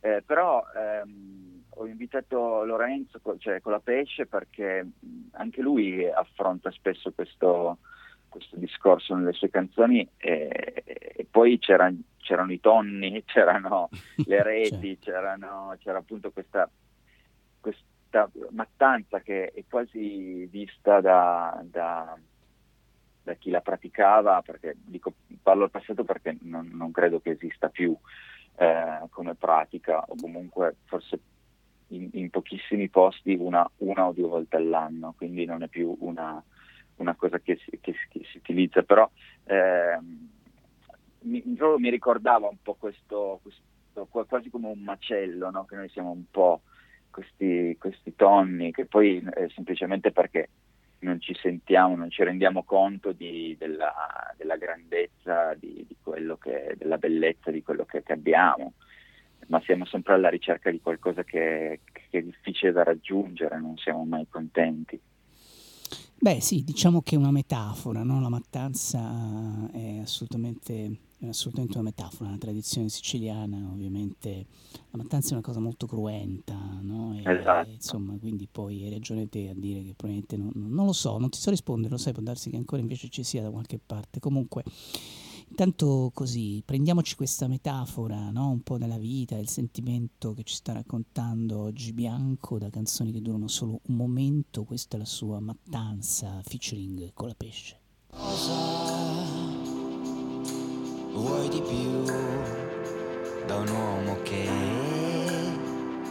non ha fatto la guerra, che non ha mai fallito veramente? che non sa cos'è la sete, ma si sente come un tonno in una rete, ogni giorno una mattanza dentro la sua stanza. Ma che ridere!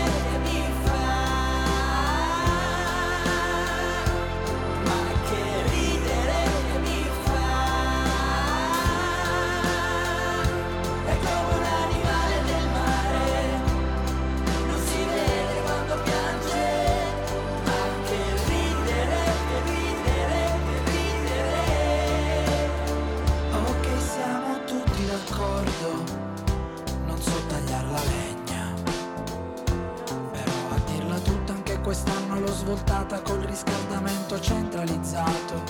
Lo so maestro di tormento sono io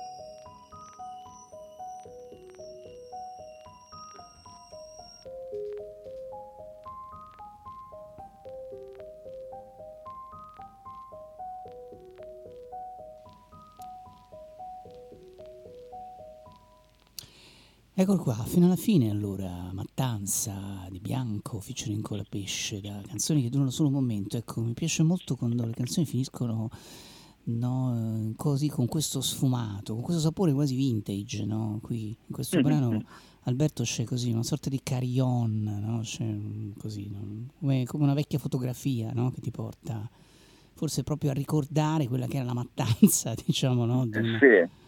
Eh, questo... Sì, mi, mi piaceva, mi piaceva l'idea di chiudere il pezzo con un'altra cosa, quasi come se, eh, se iniziasse un'altra epoca Mm. dopo la canzone, che poi non porta da nessuna parte in realtà perché poi finisce lì, però mi piaceva questo, questo arpeggio, che frutto, tra l'altro questo arpeggio è frutto proprio della, della calma con cui ho fatto questo disco, perché è abbastanza rappresentativo, perché io non- sono un pianista, non so suonare il piano, però avendo così tanto tempo a disposizione in questo ultimo anno, diciamo, mi sono permesso di, di approfondire delle cose e di viziarmi con, eh, con l'imparare delle cose nuove, quindi questo arpeggino avevo, ci ho messo così tanto di imparare a farlo che poi ci ho anche molto tenuto che, che ci fosse. Eh beh, vabbè, ma certo, insomma, in qualche modo diciamo la pandemia è servita a ciascuno di noi per imparare qualcosa, no? Che prima, Esatto. che che prima insomma non, non sapeva fare. Senti, hai, mm, insomma, hai mescolato, devo dirti, tante collaborazioni, no? anche molto diverse tra loro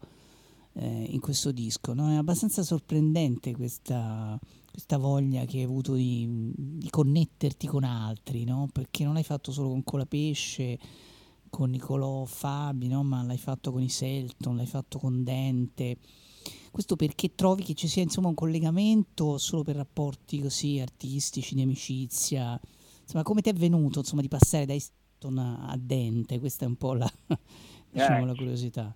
Ma no, ma perché secondo me le canzoni mentre, mentre le stavo scrivendo, comunque alcune, tante, perché devo dire che sono comunque quattro collaborazioni importanti, senza contare quella con, con Carocci Newt di Proiettile, però Sì, sì, certo. eh, mentre scrivevo queste canzoni comunque sono state un po' loro a suggerirmi di, eh, di- di chiamare qualcun altro a darmi una mano e avevano, come nel caso di Dente per esempio, comunque quella canzone lì che si intitola Morsa aveva già, cioè mi sono sentito a un certo punto come se ci fosse Dente a cantarla già, prima ancora di, di- di chiamarlo e di chiedergli se gli andava.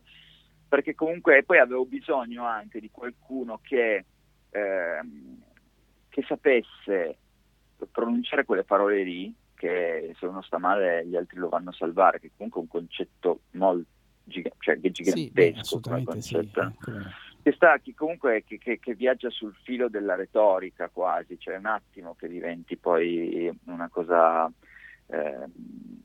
che- poco piacevole secondo me, cioè, io cerco sempre di allontanarmi tantissimo da quello che può sembrare retorico perché mi dà molto fastidio come, come cosa. E, e la vocalità che, che- di Dente, comunque lui ha la capacità di dire delle cose molto pesanti con grande leggerezza, no? perché sta proprio nelle sue corde vocali, quel timbro, quel, quel modo di cantare. Per cui quando, quando ho capito che quella canzone andava in quella direzione ho detto no, aspetta un attimo, eh, chiedo, chiedo a Giuseppe Certo. se, mi dà, se mi dà una mano a, a rafforzare questa cosa, perché può solo guadagnare questa canzone insieme a lui. Mm, infatti adesso mi ha fatto venire voglia di farla sentire e quindi ce la sentiamo, dai, Morsa, Dai. Bianco, featuring Dente.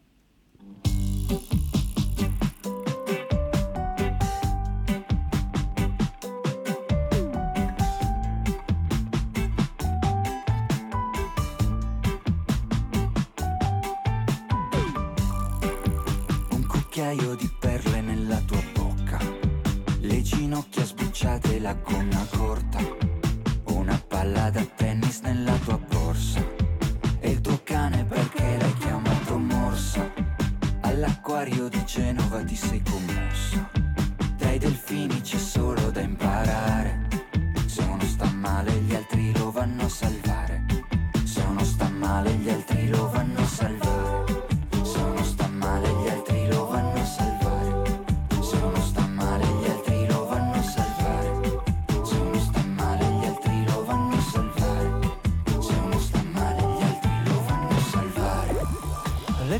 campane che suonano a festa.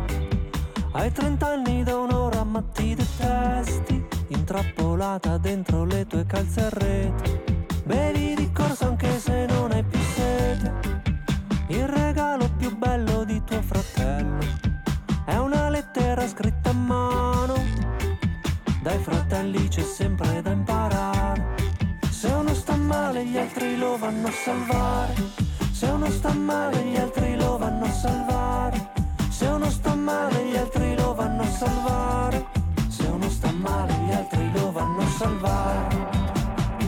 Una canzone alla radio, un film alla tv. Una notte d'amore, i tuoi capelli blu. Un amico che torna e non ti lascia più.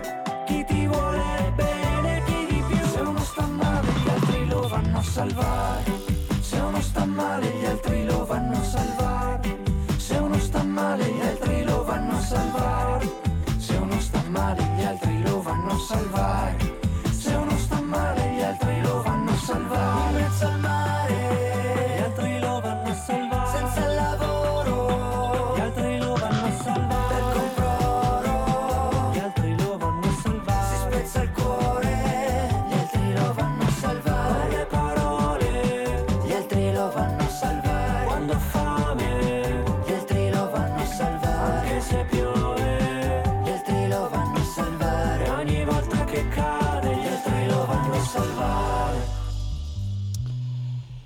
Eh, avevi ragione, avevi ragione caro Alberto, funziona, funziona l'accoppiata con Dente, eh? questo, suo, questo suo coro, sì sì funziona, dà, diciamo, dà sostanza e dà un'ulteriore prospettiva no, al brano, me l'hai fatto ascoltare con una, in un modo diverso, no? ecco, mi è arrivata, funziona, funziona molto bene, molto interessante questo pezzo come è uscito fuori anche proprio come è scritto, no? con questa sorta di, di paratassimo, queste, queste frasi che si incastrano, e però poi raccontano una storia assolutamente di vita e, e così. Però non è il mio pezzo preferito, lo sai il tuo disco, non è, non è- non è il mio Ah, pezzo eh. preferito. Io, Hai un pezzo preferito? Sì, io vorrei chiudere con un brano, anche perché insomma mi apre tutta una prospettiva legata al mondo della letteratura, ma sai, sono molto classico, quindi eh, mi piacciono queste cose così. Comunque, a parte gli scherzi, ovviamente, mi piace molto Gazzeladre, lo sai? Mi piace molto Ok. Gazzeladre. Ehm, il tuo modo di, insomma, di scrivere, tu sei uno, per esempio, sei uno veloce, m- come, come ti comporti quando, quando scrivi Ma- le canzoni? Allora, eh, diciamo che sì, c'è una- un, un primo momento che è veloce e mi, sembro, mi sento veloce, cioè nel senso che eh, però poi ci torno tantissimo su- sui testi soprattutto, ma anche sulla musica. Cioè, mi piace lavorarci tanto perché appunto tornando a- all'inizio di, di questo, di questo nostro incontro in cui parlavamo del tempo, comunque le canzoni si meritano poi di, di durare tanto, no? E, e questa, questa pretesa però deve essere, deve essere accompagnata da un grande lavoro secondo me perché bisogna approfondire poi ogni aspetto della- di una canzone. E quindi, e quindi sì, io butto giù in maniera molto istintiva, eh, in questo caso prima tutte le, le musiche, in, in quasi tutte le canzoni le ho scritte tirando giù prima la, la base. E, e poi, sì, poi dopo un, un duro lavoro di testo, di andare a pesare ogni singola frase, ogni singola parola, poi viene fuori il risultato finale, ecco. però non sono veloce, no, io Eh. scrivo poche canzoni. Bene, bene, bene. No, comunque, insomma, come dire, no, sfonta- sfondare il, il- come dire, il muro del tempo è una cosa che capisco per chi fa musica sia una, una grande, una grande ossessione. Senti, ti, ti aspetti di tornare a suonare, Alberto? Assolutamente sì, eh, eh, sì. Noi, noi stiamo organizzando diciamo, un'estate eh, prendendo un po' spunto da quella, da quella scorsa, immaginandoci più o meno una- uno scenario simile, per cui stanno, proprio in questi giorni stiamo chiudendo le prime date con, con un po' di certezza. Ecco. Mm, bene, insomma, sei, sei fiducioso, Sì. eh? Bene, Sì, bene, assolutamente, bene. sì. E questa è una domanda assolutamente necessaria, che sembra così scontato, ma in realtà scontato non è perché non abbiamo mai Eh. vissuto un periodo come questo, per cui dobbiamo, dobbiamo pensare assolutamente positivo. Quindi insomma, spero di, sen- di sentirmela dal vivo, Gazzeladre, presto, eh? in qualche occasione. La gazza, Certo. che, che animale è per te? Che animale è la gazza? Ma anche, anche lì eh, a me piace appunto scrivere per immagini e quindi il fatto di, di poter, di potersi permettere un giro in moto con col proprio padre eh, mi sembra un, un lusso gigantesco e mi sembra quasi veramente come gazzeladre nel, nel senso di rubare, Sì, sì. di rubare del, del- del tempo, ma che poi non è così perché è, è ironica quella frase, certo, perché poi invece eh, abbiamo tutto il diretto di oziare e di, di stare tranquilli, ecco, di goderci l'esistenza. Bene, allora godiamoci la musica di Bianco dalle sue canzoni che durano solo un momento. Questa appunto è Gaz Ladre. Ciao Alberto, Ciao, grazie a mille. prestissimo, ciao. Grazie, ciao.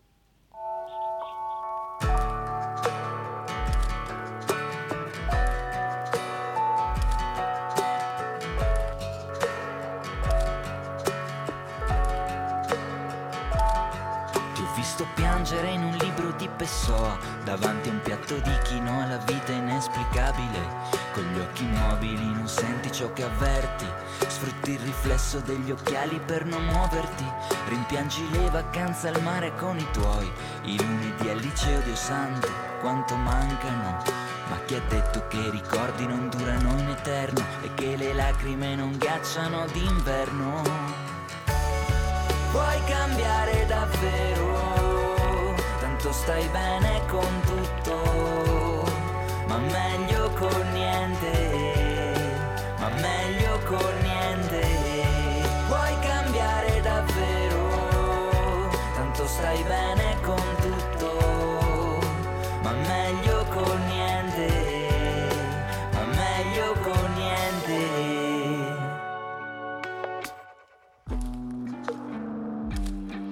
Interpretare il mondo dal suo movimento e non dalle canzoni che durano solo un momento.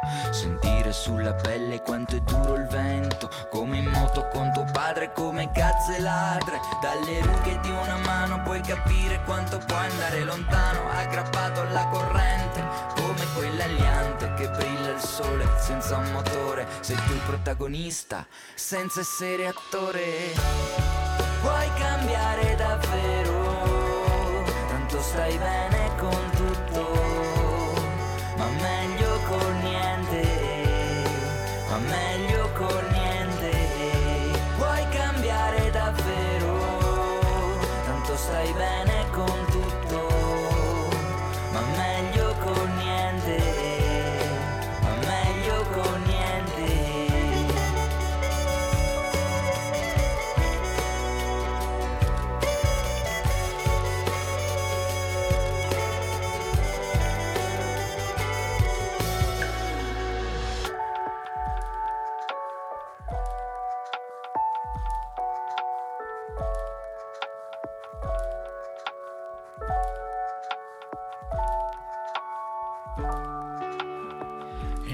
pensare che la vita sia un copione sbagliato, anche se entri in scena con un pianto cuto e te ne vai con un coro sottovoce stonato. E questo è Bianco, una canzone molto riuscita secondo me, Gazzeladre, no? Non ha featuring, non ha mm, roboanti collaborazioni, però è un pezzo che, mm, è un pezzo che mi piace molto, funziona, funziona molto. Siamo stati a Torino, siamo stati a Genova, siamo stati un po' a Milano, un po', un po' a Siracusa con Andrea Tic, con Milo Gliastro mm, e adesso andiamo nel, nel regno di Massimo, regno di Massimo Zamboni, eh, mio caro amico, ma anche grande artista, grande, devo dire grande filosofo, grande pensatore, una mente fervida quella di, di Massimo, uno che come dire, sa eh, sentire il tempo, no? cioè, insomma, forse intercettare il segno dei tempi, che è la cosa più, più difficile da fare, poi anche con la forma canzone, non è l'unica forma insomma, che Massimo frequenta, perché poi anche uno scrittore, anche un poeta, insomma tante sono le sue, le sue anime. Recentemente abbiamo fatto una cosa molto, molto interessante, un lunghissimo streaming insieme dove così abbiamo parlato anche della, della sua amatissima Mongolia, che è una terra dove lui insomma è stato in tante, in tante occasioni. Prima di sentirci però il canto degli sciagurati, no? questa, questa canzone potente che ha mm, in questo momento varato insieme ad un video, io vorrei fare un passo indietro e andare su questo altopiano, questo altopiano come lui insomma lo chiama, lo definisce, altopiano ruota, Massimo Zamboni.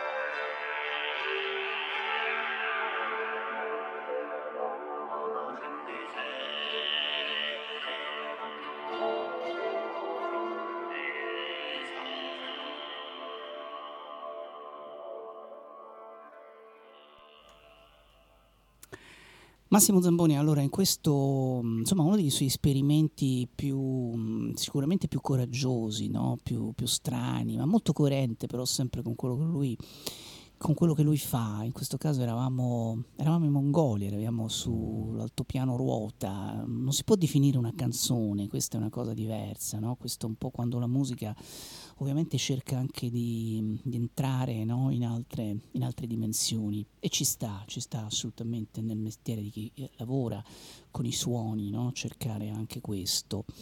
E, innanzitutto lo saluto Massimo perché è con noi, è con noi in collegamento. Ciao Massimo, ciao. Sono qua direttamente dalla Mongolia. Ecco, buonasera ecco, a tutti, sì. buonasera Jonathan, è un piacere fare due chiacchiere. Eh, Mi sì. sento appena un po' piano a dire la verità, però facciamo in modo di Vediamo un vediamo un po', vediamo un po'. Va meglio? Va meglio? Speriamo di sì.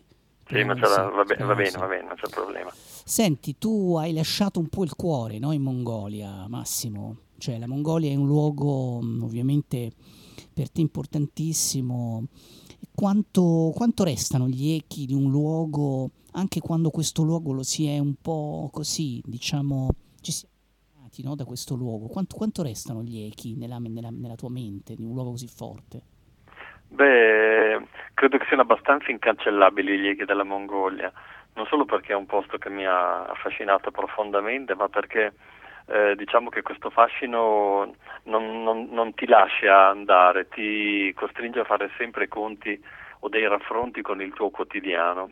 Quello che mi ha eh, che che ho imparato maggiormente in Mongolia è guardare da là alla terra in cui vivo, alla vita che conduco tutti i giorni.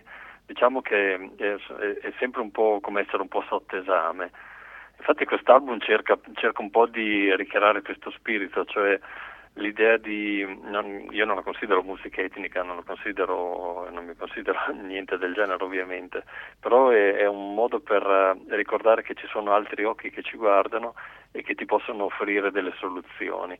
Per questo motivo non ho voluto usare parole quelle- nei brani dell'album Macchia Mongolica, perché le parole sono molto coercitive, no? ti danno ti obbligano a un senso definito, in qualche modo definito, invece volevo che uno si lasciasse trasportare dalla musica e, mm, e facesse questi conti.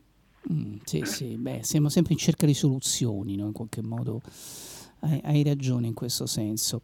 Senti, tu mh, oggi nel mio programma mh, in realtà presenti un, un brano, presenti un brano molto importante perché non è soltanto un brano, è una sorta di atto teatrale, potrei dire, forse un racconto cinematografico che hai messo, che hai messo in scena, il, il canto degli sciagurati. Ecco, prima di, prima di ascoltare però questa canzone, mi piacerebbe con te mh, un po' anticipare le cose anche che verranno, no? Perché questo brano, Massimo, anticipa poi l'uscita di un album che è La mia patria attuale, un disco annunciato nell'autunno del 2021.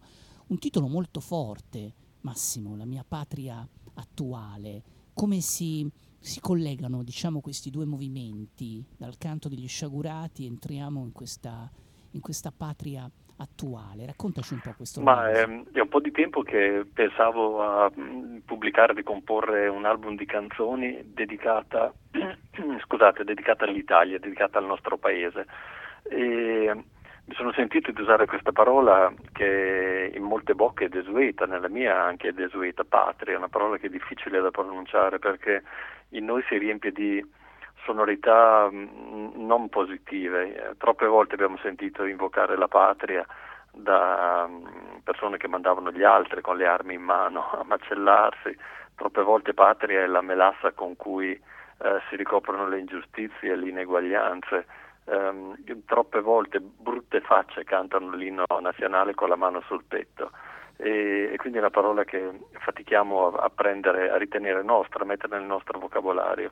Ho voluto fare questo gradino pensare a riappropriarmi e invitare ovviamente l'ascoltatore a riappropriarsi di questa parola dalla quale siamo stati eh, dispossessati.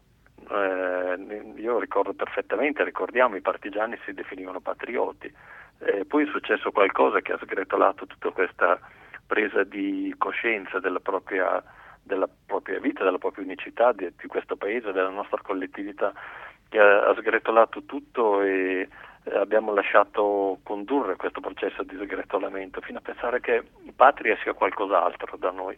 Allora queste canzoni, con queste canzoni ho cercato di sviscerare questo tema in, in diverse tonalità, naturalmente in diverse modalità, ehm, per cercare di portarlo verso di me, verso di noi. C'è un gradino da compiere ed è questo campio, canto degli sciagurati, che è una canzone, hai ragione a dire che è più un atto teatrale che una canzone, in cui il video in particolare spiega eh, che cos'è questo gradino? Il, I protagonisti del video sono un manipolo di sciagurati che in qualche maniera cerca di insorgere così come può, eh, ma non può fare molto di fronte a dei soldati eh, e verranno massacrati senza rimedio, senza scampo. Eh, questa è la patria. Quando si parla di patria bisogna ricordare le, gli infiniti eccidi che si sono sempre commessi in nome delle varie patrie, la nostra compresa, mh, dal moti, dai fasci siciliani del 1800 ai morti di Reggio Emilia, alle mille repressioni, alle manganellate di Genova, alle bombe sui treni. Eh, quando pronunciamo patria dobbiamo tenere presente anche, que- anche, questo, non solo questo, ma anche questo. E se uno è disponibile ad accettare questo, allora si può cominciare un viaggio che si chiama Patria Attuale, il nostro paese di oggi. Pier Giorgio Casotti lo dirige il video, questa sorta di cortometraggio in realtà è qualcosa di più, ci sono molti echi cinematografici, poi ne parliamo con Massimo Zamboni, ma intanto ascoltiamocelo canto degli sciagurati. Madre Madonna degli sciagurati, Santa Patrona del malaugurio, croce carezza dei malcapitati, sfarzo e corona di ogni tugurio. Mamma Madonna degli sciagurati, Signora nostra di tutto ciò che è, Vergine luce dei diseredati, questo è ciò che sembra, ciò che sembra non è.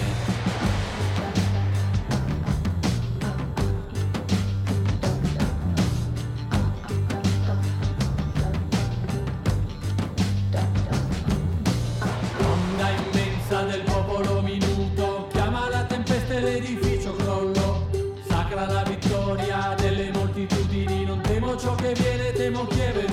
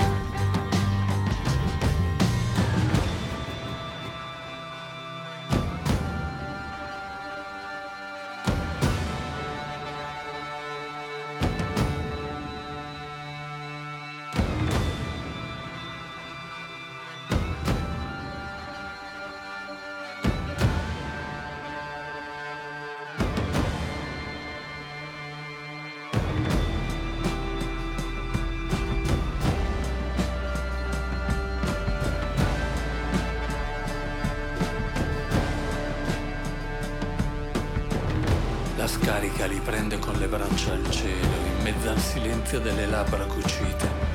Noi siamo uno e nessun altro, hanno il coraggio di urlare mentre arrivano i colpi e da ogni foro sgorga qualcosa che verrà chiamato memoria.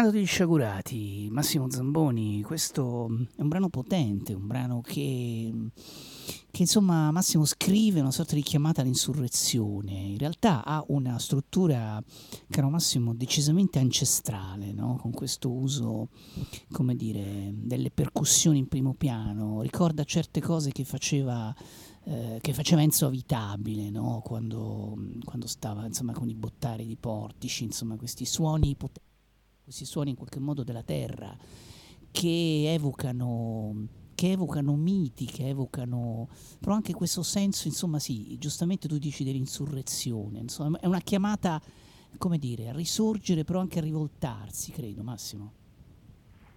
Beh, hai ragione a dire che i suoni sono antichi, ho cercato proprio questo perché non volevo, non volevo presentare un episodio, diciamo, di lotta di classe, non volevo che fosse storicizzata la figura di questi sciagurati, non sono sciagurati del 1900 o del 2021, ma è l'archetipo della, dello sciagurato, quello che accompagna la condizione umana da sempre, da quando esistono gli uomini.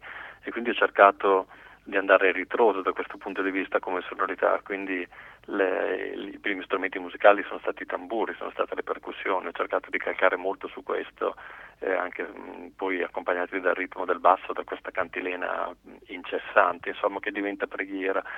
Poi mi preme anche sottolineare nel video un aspetto Uh, abbastanza controverso anche per me, però è importante, credo cioè che questi sciagurati alla fine hanno le armi in mano ma non le usano e pensano che l'arma più grande che possono usare è quella di lasciarsi uccidere con assoluta noncuranza, con, quasi con pazienza. Eh, questo è l'insulto più grande che possono fare ai loro oppressori, quelli di dire mh, non, non, ci interessa neanche vivere eh, davanti a voi. E dall'altra parte ci sono dei soldati che compiono il loro mestiere, così come se andassero a lavorare in ufficio, a timbrare un cartellino, sparano perché sono pagati per fare quello senza passione, senza, senza risentimento, senza odio, senza amicizia, senza nessun tipo di, di, di, sguardo umano. Lo fanno perché sono pagati per farlo e poi magari se ne tornano a casa alla sera e il giorno dopo rifaranno la stessa cosa. Sono un po' movimenti piuttosto eterni questi. Sì, tra l'altro lo scenario del video, no? uno scenario, insomma, come dire, di un tempo che sembra già, già finito, no? una sorta di, così, di metamondo no? da quale loro appunto escono, questo strano canneto, paludi, si incamminano lungo questi sentieri, insomma, come dire. È un mondo che esiste, peraltro, sì. un mondo di cave di argilla con strutture dismesse, la natura che si sta cercando faticosamente di rifare strade in mezzo a questa devastazione umana e quindi ci sono tutti questi segnali di un mondo che non sai se è già finito, se non, non, capisci bene se deve ancora arrivare, se sarà quello che noi lasceremo quando non ci saremo più, è un posto molto particolare, molto forte. Senti, tu che hai una, un particolare interesse per i luoghi, no? sei sempre stato uno con le antenne, uh, cosa che cosa, che cosa ti suona nella testa quando incontri un luogo, Massimo, che evoca eh, diciamo delle vite già vissute, eh, no? oppure che ancora devono vivere? Com'è l'incontro con un luogo per te? Ma diciamo che quando incontro un luogo di quelli eh, che, che mi fanno vibrare, cioè scatta un innamoramento vero e proprio, non, non riesco più a dimenticarmelo, a togliermelo dalla mente, ho bisogno di, di, di toccarlo, di stare lì, andare più volte, così è successo anche in questa cava dove vado ogni tanto perché quello potresti essere in Mongolia, potre- potresti essere sulla Luna come potresti essere in una cava sull'Appennino di Reggio Emilia. Eh, sono luoghi che ti riportano immediatamente indietro oppure molto avanti. E, un, è proprio un imprigionamento. Me, io non riesco a considerare i luoghi come luoghi di evasione o per riposarsi, ho bisogno di fatica, di sforzo, di memoria pesante e di sentire delle catene che mi tengono, mi tengono stretto, mi tengono zavorrato. Quando questo accade, allora io so che sono a casa e quel luogo mi assomiglia, io assomiglio a quel luogo e lì vorrei stare. Senti, c'è una dimensione sicuramente teatrale, insomma non so se questa è un po' la direzione nella quale stai andando, no? mi sembra quasi di pensare, conoscendoti bene da tanto tempo, come se ci sia una prefigurazione, no, Massimo, artisticamente di qualcosa che potrebbe succedere, come se tu stessi andando verso verso il teatro, no? O forse al di là dico delle citazioni pasoliniane che ci sono no? in questo video, uh, un certo cinema d'autore, anche difficile se vuoi, ma non è questo il punto. Il punto è che forse questa canzone sta come prefigurando, non lo so, Massimo Zamboni verso il teatro? Ma diciamo che il teatro è un luogo d'eccellenza, nel senso che ehm, ti ritagli questo, questo, spazio dove controlli le luci, controlli l'atmosfera, controlli la scenografia, controlli tutto. E questo mi piace molto perché eh, vai a investire tutti i sensi. Io non sono un cantante da palcoscenico, non sono un rock and roll animal ovviamente, non sono un frontman, non ho, non ho proprio il fisico per farlo, ho bisogno di mh, parlare con il mio pubblico, pubblico con altri sensi cercando di attivare eh, l'intellettualità ovviamente, ma anche, anche, una rispondenza proprio fisica che però non passa dal sudore magari, anche se questo brano sarà piuttosto movimentato da, da ascoltare, ma, ma passa da, tut, da, tutt'altre, da tutt'altre modalità. Il teatro mi lascerebbe esprimere questo, tutte le volte che posso eh, io cerco di andare in teatro, ma forse anche solo con la chitarra acustica e un pianoforte, perché c'è una, c'è una forza, c'è una, una, cattura tra te e l'ascoltatore che è decisamente superiore dal mio punto di vista a quella di un concerto vero e proprio in un locale o, in una festa. Sicuramente gli sciagurati, un po' come gli ultimi nella lunga tradizione poi della canzone d'autore, no? Insomma, di Andrei, in questo ci ha raccontato ancora tantissimo. Ancora teniamo Massimo Zamboni con noi per qualche minuto. Voglio riascoltare con lui, insieme a voi, Sorella Sconfitta.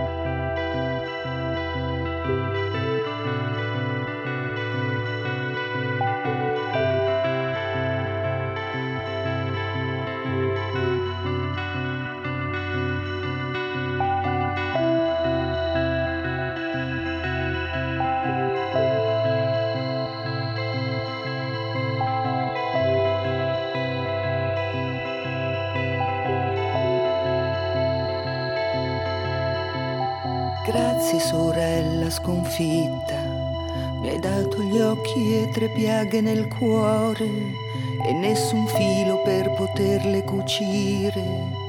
e il coraggio per poterle cantare.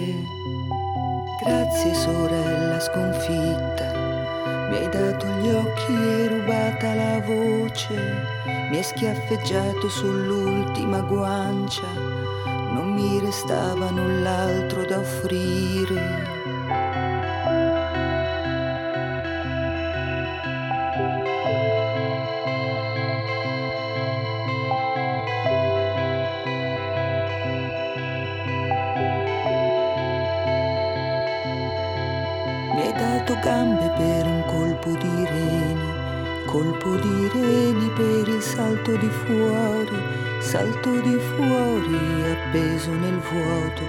Colpo di grazia per non farmi altro male.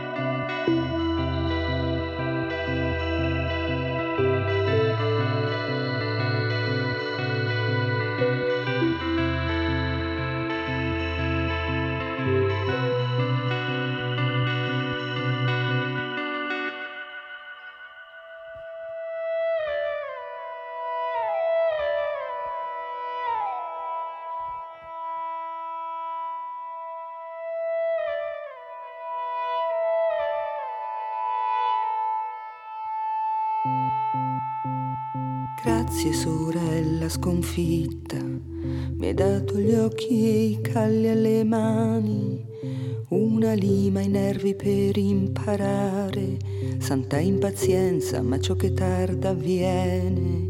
Mi hai dato gli occhi e tre lame nel cuore, qualche canzone da rimarginare. Mi hai dato gli occhi e un microfono in mano per poterla cantare.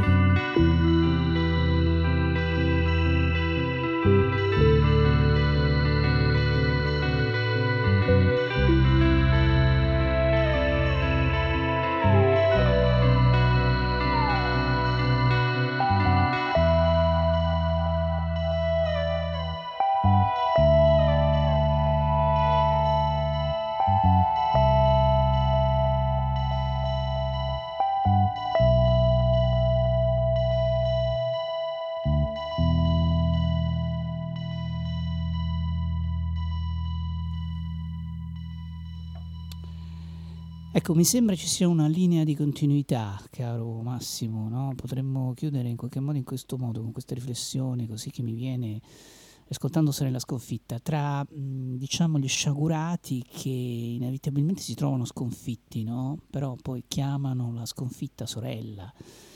E quindi ci sono sempre state queste cose, no? Credo che tu stia in qualche modo riannodando in maniera circolare un percorso, un percorso narrativo antico. Ci vuole, ci vuole coraggio, però ci vuole sapienza, ci, ci vuole anche pietà per chiamare la, la sorella sconfitta, credo. O la sconfitta Beh, sorella. Sorella Sconfitta è stata la prima canzone che ho scritto dopo l'uscita con il CSI, eh, che è mm, una sconfitta infinita per me, che ancora in qualche maniera si ripercuote nella mia testa. Ho dovuto scrivere quella canzone non tanto per liberarmi, ma proprio per fare i conti con il peso di quella, di quella sconfitta. E ho dovuto anche affidare alla voce di Lalli alla canzone perché non, ancora, forse ero più vecchio di adesso, non mi sentivo in grado di cantare quello che scrivevo. Adesso sono molto più disinvolto in queste cose. E hai ragione a dire che c'è un filo che lega tutte queste canzoni tra di loro, quelle di questi ultimi vent'anni in qualche modo, perché è, è, sempre una riflessione continua sul ruolo degli uomini, su che cosa significa sconfitta, anche questi sciagurati prendono a prestito le parole cantate da Lalli, ciò che tarda avviene, non hanno paura a sacrificarsi perché sanno che quello che loro sperano, auspicano, quello per cui stanno lottando comunque avverrà. Eh, non c'è niente da fare, hanno i calli alle mani come in quella canzone, hanno, hanno, le idee molto chiare sul loro ruolo, sul loro ruolo al mondo.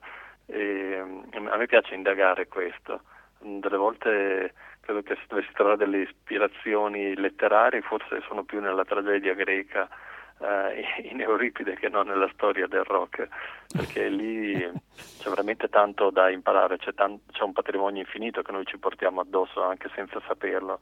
E le canzoni nascono spesso da questo patrimonio. Sì, eh, senza saperlo, tu lo dici, lo dici bene, no? Ci vuole, ci vuole coraggio oggi per prendere in mano Euripide, no? ritornare magari lì, però da lì in effetti veniamo, da lì nasciamo, quindi dobbiamo Ma sapere in che... qualche modo, giocando con le parole, direi che il- la vittima torna sempre sul luogo Eh, Hai delitto. ragione, hai ragione. È l'orizzonte degli eventi, eh, per, citare, per citare in qualche modo Massimo Zamboni.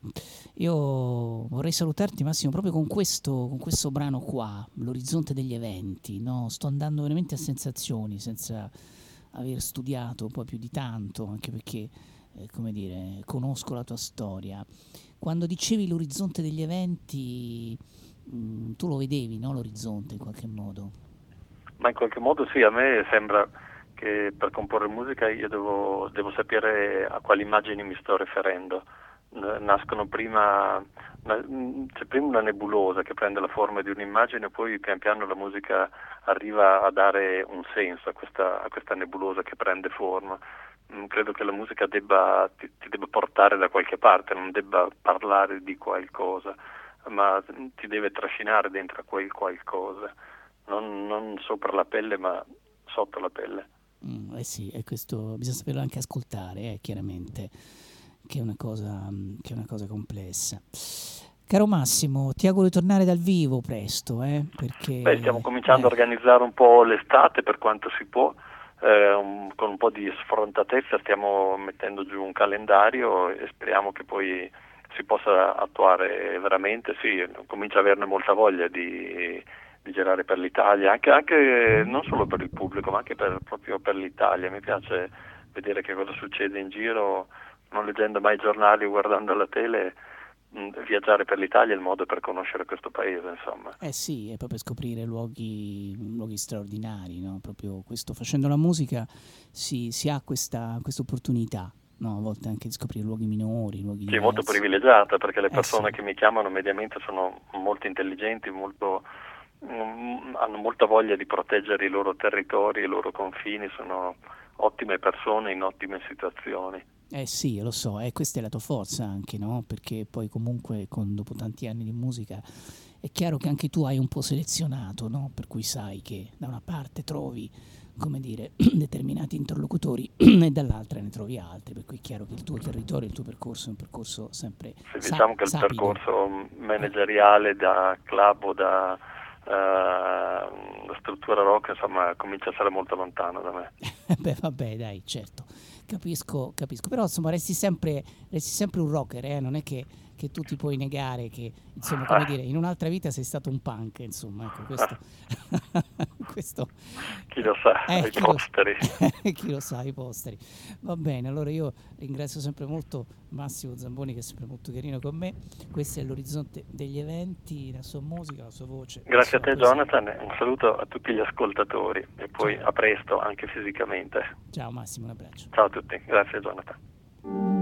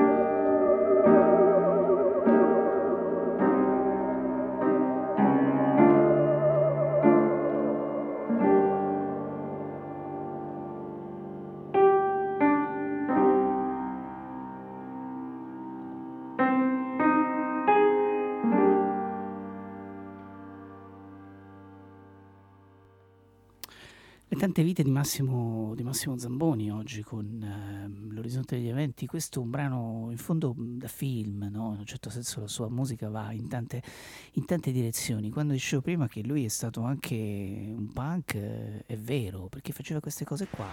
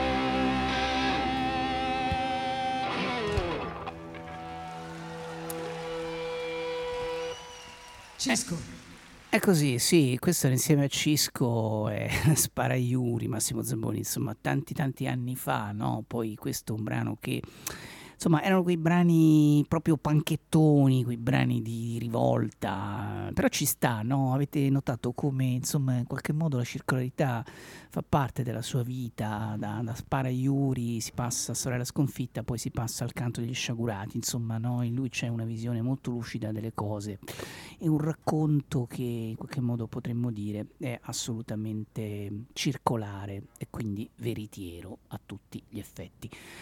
Bene, siamo, sì, siamo giunti alla conclusione oggi, anche oggi, di Buffalo Bill, di questa, di questa puntata ricca di ospiti. Mm, Andrea Tic, c'è stata Mila Viastro, abbiamo avuto, abbiamo avuto Massimo Zamboni, e, e insomma tante, tante cose, abbiamo avuto Bianco, no? tante cose nella nostra eh, così nella nostra puntata. Facciamo sempre così no? con Buffalo Bill, ci, ci, piace aprire un po' la casa e così offrire un bicchiere di vino e vedere un po' chi viene, chi viene a trovarci. Però sulla, diciamo sulla scorta del canto degli sciagurati, su queste canzoni che mh, sono mh, così legati talmente agli ultimi, sono dedicati agli sconfitti o forse agli anarchici, mi verrebbe così voglia dire. No? C'è una lunga tradizione nella musica italiana che tratta l'argomento. Sicuramente il buon Fabrizio D'Andrea ha dato, ha dato molto,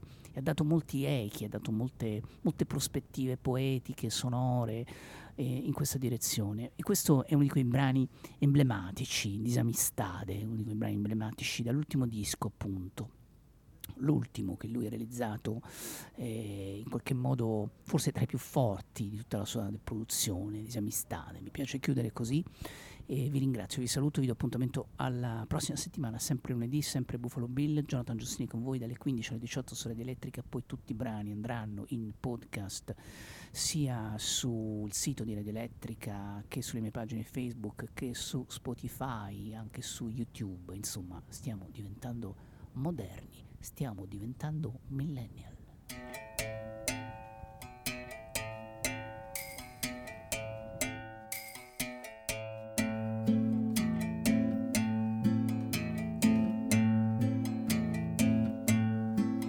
Che ci fanno queste anime davanti alla chiesa, questa gente divisa, questa storia sospesa, andeao,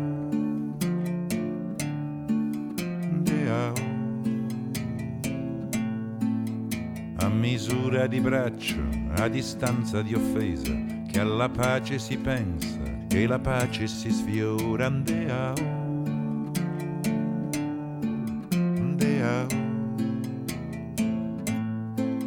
Due famiglie disarmate di sangue si schierano arrese. E per tutti il dolore degli altri è dolore a metà. Si accontenta di cause leggere la guerra del cuore il lamento di un cane abbattuto da un'ombra di passo. Si soddisfa di brevi agonie sulla strada di casa. Uno scoppio di sangue e un'assenza apparecchiata per cena.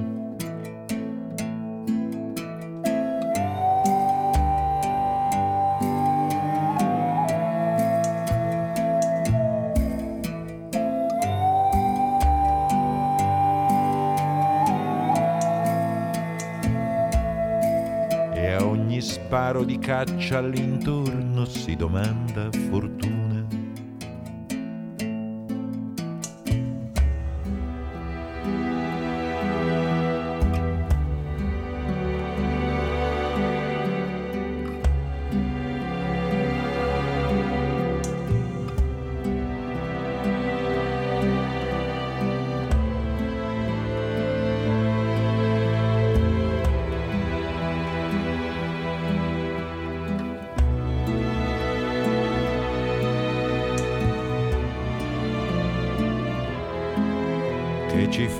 Queste figlie a ricamare, a cucire, queste macchie di lutto rinunciate all'amore. Ndeao, ndeao. Fra di loro si nasconde una speranza smarrita che il nemico la vuole, che la vuole restituita. Ndeao.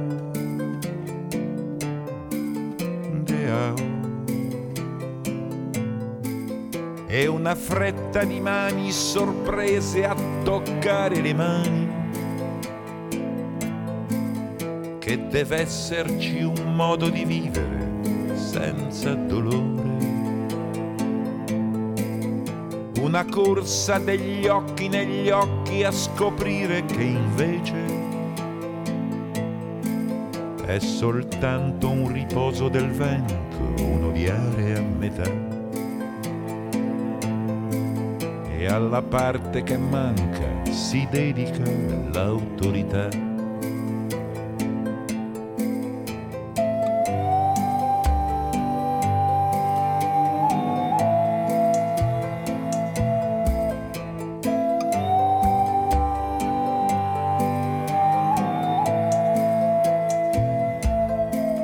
Che la disammistade si oppone alla nostra sventura questa corsa del tempo a sparigliare destini e fortuna che ci fanno queste anime davanti alla chiesa, questa gente divisa, questa storia sospesa